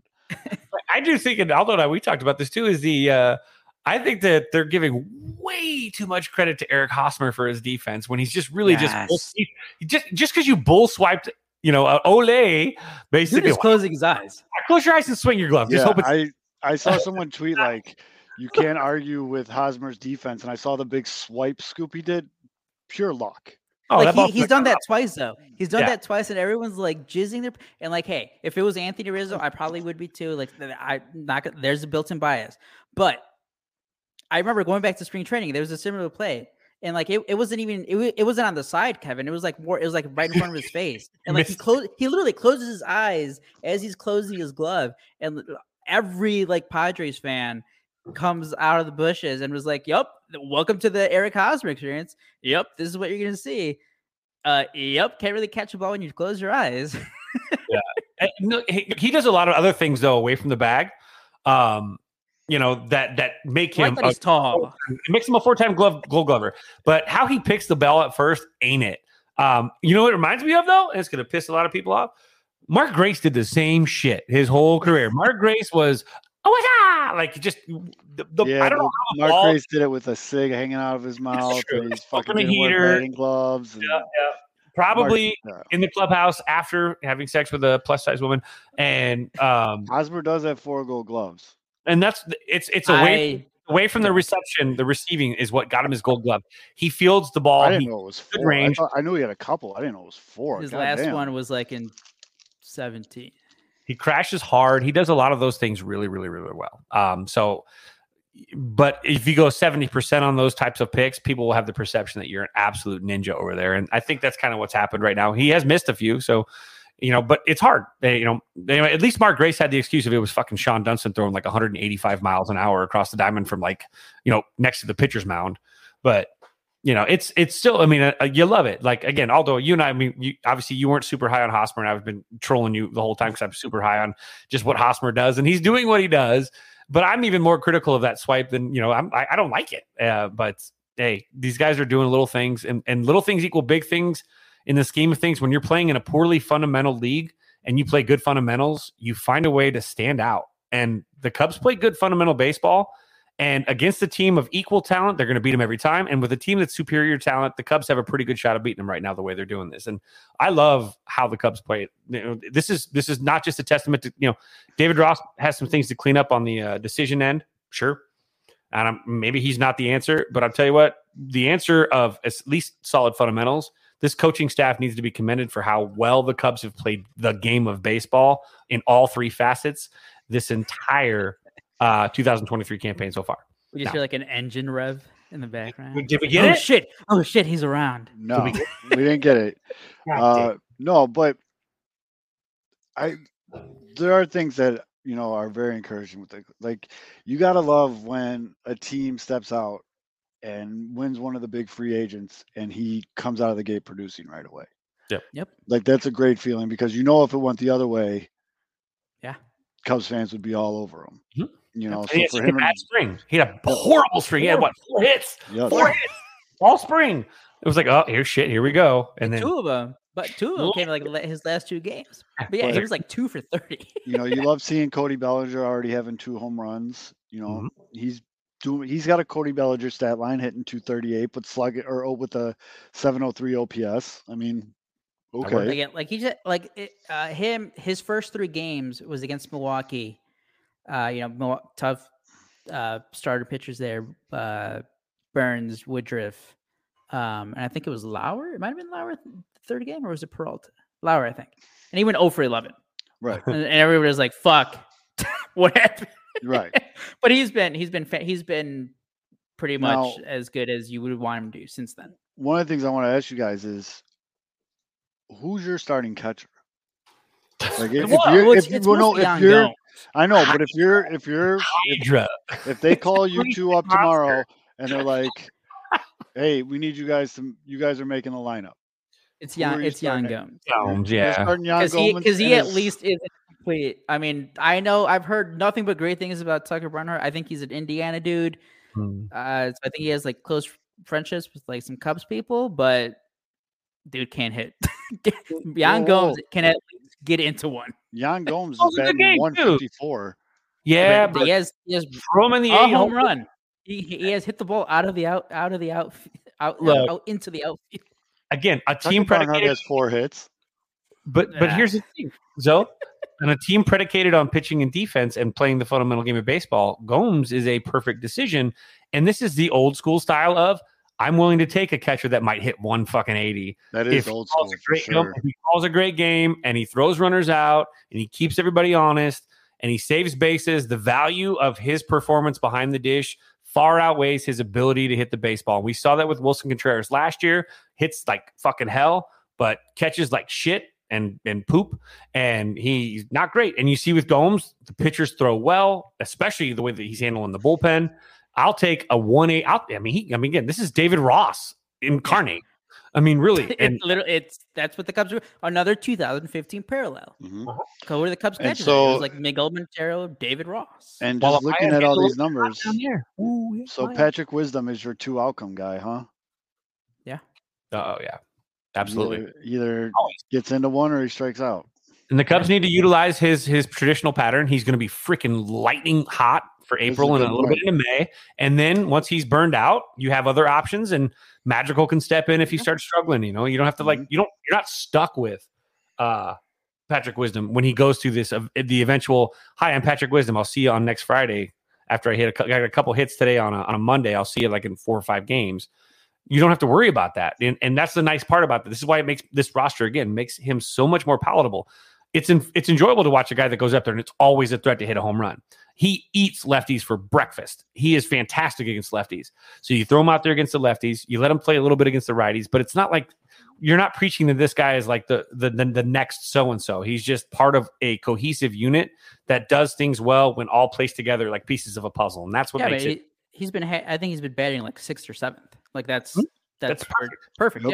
Yeah. If he, he can get up there with a couple guys on and hopefully he's on. I've do always you guys, said he's on a good do you guys team. Think that, he's fine. Do you guys think that Marcus Stroman keeps up the K per nine at ten? Yeah, no.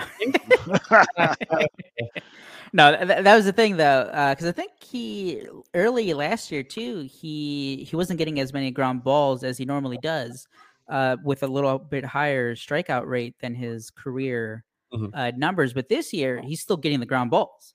So like there hasn't been a lot of fly balls. He's he has the strike high strikeout rate.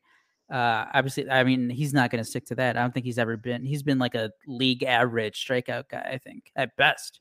Uh, but as long as he keeps getting the ground balls, which he has been through his first three starts, I mean he's. I think going back to his last like twenty-three, twenty-four starts, he has like a two point five E R A. Yeah. And he's, you know what he's doing too, and he's he's learning again. We talked, he's learning how to pitch at Wrigley. Wait, wait, Owen Caissie hit three home runs tonight.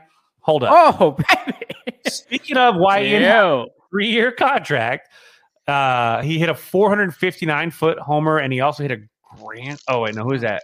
Who's? Oh yeah, that's Owen Caissie. Yeah. Oh, I like that, Ryan. Owen Caissie. Ooh, that's a hashtag. Three homers to a four fifty-nine. Right fielder, though. What level is he at? Uh, like Double A. Double A, Tennessee. Yeah. It's not. He's he's the he's, he's the uh, he's only twenty years old. He's the kid they got from the Padres, man. He's the Canadian. He's a he's Canadian, the yeah. he's the full-on ginger that needs a lot of sunscreen. Him and Pete Crow Armstrong, sunscreen outfield. Like that would be ab- trades. So who do you want? Who do you want? Who are you giving up for Owen Caissie? Left-handed bat, cannon yeah, of an arm the, on the right side. Was he the dude that was in the playing for Canada? Yeah, in yes. the World Baseball. He's the one Classic? With the home run off of. Uh, he's a lefty bat, F- but he hit. Lance Lynn. Yeah, no, he throw, he's got a cannon. He's got a cannon. Like an I mean, th- th- th- this is a bit. This is a pretty big jump. But he's twenty years old at Double A. Mm-hmm. Yeah, no, that's impressive, and like I like what I saw with him in uh, World Baseball Classic too. Huge fan of him. He, he's one of the guys that I really like of, of the Cubs prospects. I mean, obviously Pete Crow Armstrong, as long as he stays healthy. But Owen Caissie to me has always felt like inevitable. Um, you know, that was the of that trade for Yu Darvish. He was the guy that I was like, this guy isn't like some sort of like teenage crapshoot. This guy is already a, at age eighteen, basically, he was a beast already. And, you know, you see him see some of the way, you know, just the way he swings his bat. It has a different sound. And that's what makes him so special, too. So, you know, of that trade, that might be the steal of the Yu Darvish trade. And, you know, a couple of years, we'll talk about all the other prospects that came over. You know, Chris, was it, uh, who else came over from that deal? That was like, uh, well, the other big name was oh, uh, Posada. Posada. Posada. Yeah. And, and we're Mania. Talking about organization. Mania, Mania, yeah. Mm-hmm. There's somebody else, but you know, uh, right now Owen Caissie is clearly the uh, the stud in that trade. Because oh yeah, I mean honestly, the other guys really haven't. Posada again, uh, I think had injuries last year, but uh, you know, Owen Caissie has definitely separated himself from that group, uh, from that Yu Darvish trade, which at first looked tough because like nothing was happening in twenty-one for those guys. And speaking of prospects, Cade Horton, the Cubs, oh, twenty twenty-two five first Ks, five Ks, and two and two thirds. Yep, pro debut, two and two and a third, two hits, uh, five Ks, forty-seven pitches, thirty strikes. That slider of his, that I mean, I know I get it. It's single A, it's like low A ball, so like any any spin is gonna trick mo- or is gonna fool most of the hitters down there. But that slider is nasty. So, and this is the thing you got to think about too. Cade Horton is what? He's uh, twenty-one years old. So he's a twenty-one-year-old, and he's starting out against eighteen-year-old kids and seventeen-year-old, like, you know, foreign prospects too that are coming in a little bit younger. So he's going to dominate a little bit there. I'm looking forward to, but but you look at the stuff, right? You look at the stuff, right? And the stuff is pretty good. Fitz, you look um, at the stuff. I'm looking at the. I'm, I'm looking at the stuff and his stuff. You don't just go into your rooms, though, turn off the lights, turn on the computer, look at guys' stuff. No, somebody grabs some Kleenex. Someone grab some Kleenex. He's wearing number nine. So his number nine is, is his number, because I'm going to really like him if he's a Niner. It might be. I'm a Niner guy, so if you're... If give you're an update on uh, how did Palencia do? Palencia. I think he, he pitched tonight. Um, but, you know, Cubs, Cubs have some studs coming up. It's just that the, the trouble with that is just like they're maybe like a year or two away. Yeah, which is perfect for, again, a three-year contract for Ian Happ. You know, after after you bring in Ohtani, you settle him in, uh, you'll you'll find a way to work it out. So you can what you can do is you can backload Ohtani's contract. I love how you say that all casual. The half a billion sleepers, though. Mm-hmm. I read I read uh, Bob Nightingale. Thank you, Bob. Uh, but you you know what you can do is you can take that Ohtani, you know, half a billion dollar contract over whatever ten years, and you can say, hey, in year four or year two or year three, I make it year three, I guess, your pay is going to jump because you can pay them a little bit less while you have the Ian Happ contract. And then once you get those younger guys up, there goes Ohtani's contract. You got Owen Caissie, you got Pete Crow Armstrong, you got Kevin Alcantara. Hey, you don't have to pay that much. And you've also got a starting pitcher. Oh, absolutely. So, so I think you had it in your prediction. You, you, or no, you had Trout getting traded. Do you think, cracked, do you think Ohtani gets traded in the summer? If like the Angels are just out of it again, it's um, I don't think it's out of the realm of possibility. Uh, well, I think if they're out of it, I think they have to because I don't think he's he's not going to resign with them. Right? I mean, trash again. They would rather get something for him than let him just walk. All right, let's just little round table here: Cubs and Sox. Who are we giving up? The Sox would have to give him like the entire city of Birmingham or some shit. Colson Montgomery. Well, obviously for starters, probably um, Yoán Moncada. Moncada. Uh, I mean, look, yeah. It's like I'm not willing to take a certain combination of players. Like for the Cubs, it. You probably have to give up uh, like your top top three. Yeah, prospects, I mean, like P C A. The Cubs at least have the horses for it. The, the White Sox have no chance. Come They're on, basically. Though. It's kind of uh, yeah. That's I mean, a it lot. Would have to be like Eloy, Moncada, uh, Montgomery. Kopech, Kopech, like I have to, I have to think long and hard about the idea of like, is it you know, at this point we're seeing? I'm sure you know, absolute. Yeah.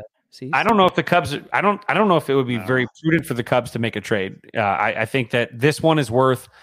I, I as much as I think Ohtani is the most incredible baseball player right now um, in the game, and him and Mike Trout are both like literally generational. I don't think for the Cubs, it's will it's worth just. You know, throwing out your prospects with Ohtani, um, if it guts everything, like it, you know, if you give up a Caissie, you give Real up a, a couple yes. major league guys, um, and you yes. give up, you know, a couple other yes, well-liked prospects. But I don't, you, you can't burn the farm for Ohtani. I just, I feel like you've got, especially a couple players that, especially if they pan out, you're going to have an entire outfield that's going to produce. And you do need pitching, and he does. It. There's all these other things that go along with that, sure. But I feel like for the Cubs, the slow play is a better play for them. Um, you can also shit in one hand and wish in the other and see which fills up first. But I think that maybe waiting, hoping that he maybe hits the market in the offseason, because I just don't think that it's worth gutting it all because the Cubs aren't there yet. They're not a World Series team. They're a team that's fun to watch, but they're not, not a World yet. It's not July right. yet. But if you gut, if you, again, if you, if you, if you, if you, if you gut the, the farm, you're really looking at, and I'm not playing for next year. I'm not that I never, I hate playing for next year, But I do think you have to be a little bit prudent. You can't just throw everything out, you know, you know, and, and hope it sticks. I just Brennan Davis would be a good. I would say like a Pete Crow Armstrong and a Brennan Davis, and then some other packages. But if you got to keep Caissie, uh, like, you'd have to get one of your top starting. It would have to be like, and then you add Justin Steele, and then yeah. one of your yeah, other top top starting uh, pitcher, uh, like a Cade Horton or one of the yeah. guys. That's high. Which again, I'd All be right. good. Like I'd be good with that. Real, I, I, real oh, quick God. Before we get into NASCAR minute, uh, Troy wants to know your thoughts on Brennan Davis. Brennan Davis, I just. I I've only seen a few of his games. He so he's a tall, lanky, lanky dude. Pitchers, you can tell they know the weak spots. You know, we we always talk about pitchers Hands. know what players' weak spots are. They're busting up up and in. He's still struggling with strikeouts. So I mean, it's a wait and see. That, and, that's and what I'm saying, guys. Prospects. The, as I say, the volatility of prospects. Yeah, prospects. A year and a half, two years ago, it was Brennan Davis is going to be the the savior of everything. Eleven. He was Corey Patterson last spring World. training. Last spring training, he was being talked, and again, like like tallest midget award here, because like looking looking at the talent that was on the Cubs, but it was there was talk about like Brennan Davis is like one of the top three players in camp. Oh yeah, we, well, like just because- like like skill wise, talent level, it's like Brennan Davis is like he is a major league ready player. A year later, he's you know still at triple A, a little still struggling. It was the futures game where nobody had any tape on him, and he had a freaking day. And it changed everybody's perspective because, like, oh my God, it was the futures game. The futures game wasn't looking at scouting reports. They let those guys go out there and just use stuff against stuff. And when it's stuff against stuff, and the pitchers aren't thinking for them, or pitchers or young pitchers are forced to think for themselves, the athlete at the plate has much better, you know, better advantage. And, and now that they're actually going on the plan that these organizations have come up for or come up with for him, now he's struggling because there's actually a plan. Like, and he has to now fill the hole. Haha. Um, he's got to fill these like these gaps that he has in in in his game and his swing, that up and in, you know, just like Luis Luis Robert, you know, that soft away. These guys have to, when when the tape gets out and word gets out, they're gonna you're gonna go to the they're gonna go to the well every time, because why not? Um, why wouldn't you? It's it's it's like uh, you know, if you knew you could throw three fastballs by a guy in the box, you, you're gonna do it, right? So in this case, they know if you locate and you put the ball where it's supposed to be, you know, word got out. So it's up to now. Brennan Davis, who has incredible genes, his father is a Vegas legend as well. Um, even though he does, they have no relationship, um, is a, an incredible like athlete um, in general. Has some really great gifts, but now the head comes into play, because this is where it's: am I going to adjust, or am I going to simply just rely on my athletic ability, which has been so giving to me over the course of my high, you know my high school and, and early pro career? Now you got to use the head. And this is where Brennan Davis, this is the this is the gut check moment for Brennan Davis. There will be one for Pete Crow Armstrong. There will be one for Kevin Alcantara. They're gonna there's one for every single prospect that comes up in the game once they get their cup of coffee. The question is, who adapts, who adjusts? And th- this is like an Ian Happ thing. He adapted and he adjusted, and look where he's at. These guys got to follow suit. Adapt and adjust, adapt or die. One All other right. thing I do want to add on Brennan Davis, uh, you know, because he has been such a highly rated prospect for the past couple of years, we we automatically think like, okay, so there's going to be this timetable. He goes from double A, triple A. Okay, in like a year, he should be at the major league level. Uh, even before the injuries last year, you know, that forced him out until the summer. Um, and then again, when he was trying to play in the Arizona Fall League, he's only played in two hundred twenty-seven total games in the minor leagues. That, so if we're talking about like a full M L B season, that's less than a year and a half. No like this, this dude just hasn't played hasn't played a lot of games, uh, and he is coming back from injuries last year. So, you know, I, I do expect some struggles early on uh, here in April and maybe even into May, just because he he just hasn't had a lot of like games in the upper levels. Like mm-hmm. this guy, uh, like a lot of uh, crazy like getting hit, getting hit. He, I think like in the same year he went to the injury list because he was just drilled on the wrist like two times. So he's he's run into some bad luck. The back issues last year, obviously not great. Never want to see young guy dealing with back stuff. Uh, but yeah, the Brennan Davis is uh, like temper those expectations. I guess maybe what I would say. So I just watched Owen Caisie's three home runs at minor league baseball's official account. Just tweeted him out. Okay, okay. He looks like he would get carded for a rated R movie. he's tw- he's twenty. He's, like yeah, he's he, he looks like a fucking baby. Like it's, he, pretty he, nice swing though. I will say, pretty nice swing. Very effortless power. Like it's great like, swing. Yeah, I love it. Going on. I mean, obviously, you had three home runs so, tonight, but well, we got you here. Type in, do a search for Owen Caissie throw. Ooh, just So, so when we're talking about putting together a total package, the kid has all five tools. He is a five-tool Canadian, which is so rare in this world, legitimately. Uh, but uh, he is. Uh, but the thing with Brennan Davis is, you know, like Andrew Vaughn had how many minor league at bats? Roughly, uh, he had when he got called up, he had what a hundred, looks like two hundred and forty-five at bats before he was hitting in the major league level. Brennan Davis has had that at the minor league level, so then now they're getting tape. It's just they're getting tape, and it's hard. It's it's a difficult thing to do. Oh, as a I was player. all confused by this highlight. I didn't realize it was Team Canada playing the Cubs. Like, it, oh yeah, that was like, during us. Yeah, they show him throwing out this dude at third from right field. I'm like, wait, but that guy's on the Cubs. Did he throw? I think it was Bellinger, wasn't it? No, uh, but it was a good throw. It was a good throw. I don't recognize this guy, but all right, fellas, it's time for the NASCAR minute. Oh, let's do it.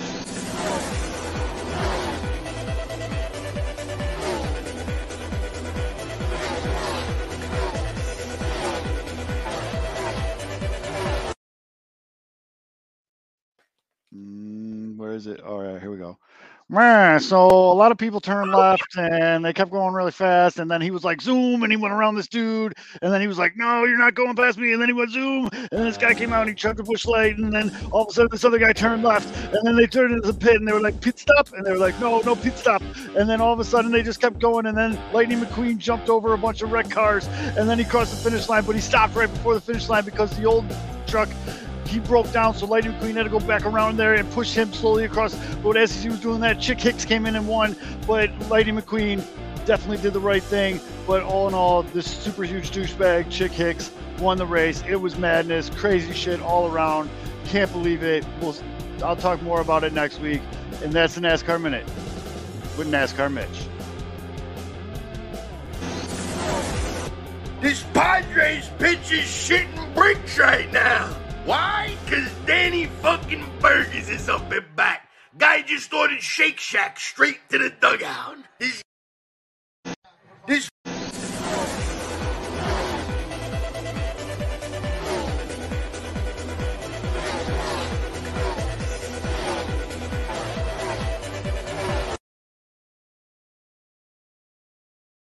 I don't want to sound like biased, but that might have been one of the best NASCAR minutes of all time.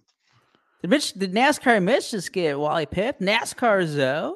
NASCAR Zoe. As long as you guys don't mind me just keeping repeating the uh, the storyline to Cars one, we're good. I mean, I can mix in like a Cars two and a Cars three, even though Cars two sucks. Electric. Uh, Cars two. We can, we can, uh, we can do that, but yeah. So for those of you who know, Mitch is working tonight, and he gets no cell phone reception, apparently. Where he's at, his direct quote was, I'm in the sticks, it won't let me send it. Uh he recorded one, but it didn't come through. So I mean, did he say he was at a Sticks concert? Are we clear maybe, on that? Maybe both. I don't, don't think they get they don't get uh reception at Sticks concerts either. But yeah, that was the you guys should all tweet at Mitch right now. Everyone watching this, tweet oh, at Mitch. Wait. And just say, Mitch, that was the best NASCAR minute you've ever done. He'll be he'll be all confused because like, what, what are you guys talking about? I didn't even someone. Well, first off, if he's confused, if he's immediately confused, that means he had internet in the sticks and he's in trouble. Yeah. But if he gets it like in about three hours, then you can be like, oh, Mitch caught that. But yeah. if he immediately so, responds, call him out. If, be like, if oh, you're watching this live right now, tweet at Mitch and make sure you tag Pinwheels and Ivy. And we'll retweet it too and just say, absolutely. Like, holy shit, Mitch, that was the best NASCAR minute you've done all season. And he'll be be very confused by it. It'll be good times had by all. Um, yeah, you guys got anything else? Though we're already over an hour and a half. Cubs, um, who, who the who the Sox? Oh yeah, who we got? So the White Sox get a real easy schedule. Well, I think it's Baltimore, isn't it? Or no? No, so now they go, yeah, they're they're home for three games on the weekend. They get Thursday off, then Friday, Saturday, Sunday on the South Side versus Baltimore, who, you know, fun team, but not winning baseball. Dong bong, uh, though. Bong yep. dong. Monday, dong. Tuesday, and Wednesday, uh, Philadelphia comes to town. I might try to get to one of those games. I don't like Schwarber's going on the weekend. Minimum uh, three games. Schwarber might kill someone in the one oh eight. um, I'm the Dan Ryan. Like, watch yeah. out. But then... they got to go on a nice little road trip where next Friday, Saturday, Sunday, they got to go play this Tampa Bay, who's decently Decent. warm right now. Uh, and then they leave Tampa Bay and go for three in Toronto, who also playing pretty fucking good baseball right now. And then after that Toronto series, they come home to play Tampa Bay for four more games and then oh, Minnesota man. for three games. Oh, so buckle the fuck up, White Sox fans, because, but the good news is uh, there's rumors that um, Moncada and possibly Eloy might be playing this weekend against, okay, okay, against okay. Baltimore. And then you got to imagine you probably get T A back too by the time they, the Tampa Bay series. T A probably missed the Baltimore and the Philly series, be my guess. They said two weeks, but two weeks. It's like the money pit. Uh, Yomp, I'll hit you up, but uh, Wednesday might be more realistic because that's a one ten game. I like day games because the kids at daycare. So like wait, no, uh, no turtles. Easy sledding for the Cubs either. Next, well, yeah. the Oakland series is uh, should be easy, but Dodgers for three on the road. Then they go to Oakland for three. Dodgers are home. Dodgers are very underwhelming right now. You know, still the Dodgers, though. I know they are still the Dodgers. So they got a they got a, a California. They they're playing all of California, dude. At L A, and the three, Dodgers for four at home, and then the Padres for three. Padres so the next thirteen. Yeah. yeah. Although, by the way, what you just said, like, like actually just gave me like happy palpitations in my chest because you're like, oh, and then the Cubs play Oakland. That means like there will be a day here, me in Vegas, in the future where the Cubs are going to come here for a three game series. There you go. In the Las Vegas Athletics are the Las Vegas. Head Athletics. Down to Utah. To what was that story? I I like barely read the headline. They, were they serious? Oh yeah, Utah's trying to get a baseball team. Salt Lake yeah, City. They're trying to get an expansion team, but they're not going to get that. The Athletics have a spot there. It's the Rio yeah. Hotel. It's already done. Like it, it literally is all about now maneuvering everything. The spot here in Vegas, it'll be just across the Strip. The fifteen is like our big like interstate. And it'll be across the interstate from the Strip. So it's not on the Strip, but it's across, and it's a perfect spot. It's across the street from the Palms, um, and next to the uh, the uh, what is it? The gold gold. Oh God, I keep calling it Gold Strike. Anyway, it's it's off Flamingo. Golden Nugget. No, Golden Nugget. That's that's Fremont. No, this is uh, it's across. Oh God. Anyway, they have a great Chinese place called Ping Pang Pong. It's fantastic. But anyway, um, Palms right there. Again, you've got. There's a lot of parking. It's a, it's a the Flamingo's a pretty wide street already. There's also a back entrance that's another side street that also can be pulled if you go underneath the underpass. It's actually a really good spot. They've been talking about it for years. So it, it and uh, again, I was with a couple people that are like Vegas in the know, Vegas wise, not baseball. They know shit about sports, in fact, but they're like, I'm. We're pretty sure that we're they're building the roads for the F one. Uh, thing that we're hosting here, but they're also building the roads for yeah. The, the, Chicago's got the NASCAR shit, and people are already bitching about how bad traffic that's going to cause. Yeah. Um, Let me just say though, out of the expansion possibility, like the cities, um, Nashville. I'm sure. I'm sure that Utah. I'm sure I've seen the pictures. Utah has great, uh, you know, outdoor places to go. Great landscaping. Ain't nobody wants to go to Salt Lake City. Nope. I'm sorry. No. I said their their team name could be the Sister Wives. and, and here's Salt Lake. You really think that the uh, the board in Salt Lake's going to welcome a major league franchise that all of which is now in cahoots with sports gambling, drinking, right? yeah. and Budweiser? No. Uh, yeah, how are they going to handle the beer sales when right. you no. can't even? Do not go to okay. Ogden, Utah is the most liberal probably place in all of Utah, and the the Ogden Raptors are they were the I think the, they might still be the Dodgers uh, single A team. That's the only place where you can get real, actual, like full beer. Um, oh, that's right. I remember hearing about that. They like beer. Yeah, it's, it's water in in most of Utah. It's terrible. And Ogden has one of those. In in actually in Utah, um, in Salt Lake, you have to be a part of. They call them clubs or, or uh, lodges. It's mm-hmm. like you're part of a hunting club, except you have to have a sponsor. Like so, if, if I come from Nevada and I want to drink at a bar in Salt Lake, I have to have a friend that's a part of this. The club, they've got like a license to drink beer. Like it's actually so weird. Um, and, and so that won't work there. But so, Nashville, Portland, those are my two picks. I think Nashville and Portland are, you know, if the spot on Vegas, Carolina would be nice too. I don't think Portland's good. Let me rephrase that. If Vegas doesn't get the Athletics, Portland and uh, Nashville for Nashville? me. But Nashville's think, they're they're pretty good, man. They got they I don't got think a great. Portland's gonna, I don't think Portland's getting a baseball team. They have a really good. They, look at their attendance for their uh, for the Portland. Uh, what's their what's their triple A team? They're, they they're got good. some. Uh, they got some shit they got to work out up there in Portland. I think before they throw another professional sports team there. Um, remember mm-hmm. everyone, it is very important right now to Smash the like. people watching to subscribe, but also to tweet at Mitchell Kaminsky. Oh, yeah. That was the best NASCAR minute you've ever done. Best. Please. And even if you're listening to this on, Let me show you how to do on this. Thursday. I mean, that's right. If you're listening, head over to Pin, Pinwheels and Ivy, a podcast on Twitter. Yeah. Go over to our bio and then click on Mitch's name. Tweet at him. Mm-hmm. Tutorial. Here we go. So those of you that are watching, this is all you have to do. You have to go up to the top of your... And then log into your burner. And so you say, the absolute best NASCAR minute yet. Right, at Mitchell... It'll go auto, it'll autofill for me. Mitchell Kaminsky, ninety-nine. And then you say, well done, good sir. Something like that, yeah. And then you love just... Love your dong. Love your dong. Ellipses, but only three because there's only three ellipses. All right, we're going to have to delete that so I don't get fired from my job. And here we go. And so we've done love it. We've tweeted at him. Yeah, so uh, dong is dong. And so you that's all you have to do for Mitchell is to let Mitchell know that tonight he really put in the effort.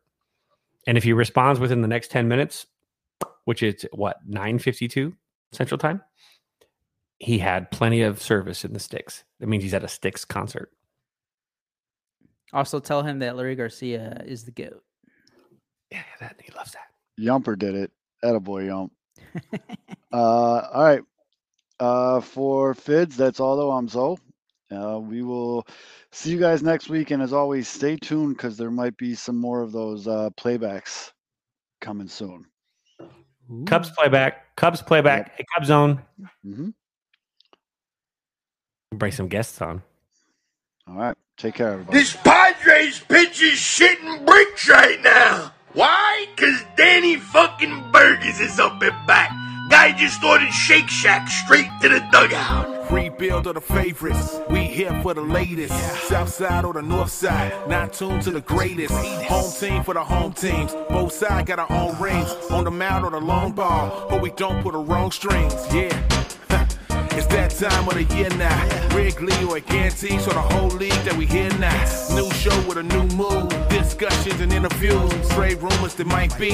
This is Pinwheels and Knife. Yeah, this is what you waiting for. Yeah. You can put it on the board, yeah. Every season, nigga, it all change. Take me out to the ball game. This is what you waiting for, yeah. You can put it on the board, yeah. Every season, nigga, it all change. Take me out to the ball game. This is what you waiting for, yeah. You can put it on the board, yeah. Every season, make it all change. Every season, make it all change. Take me out to the ball game.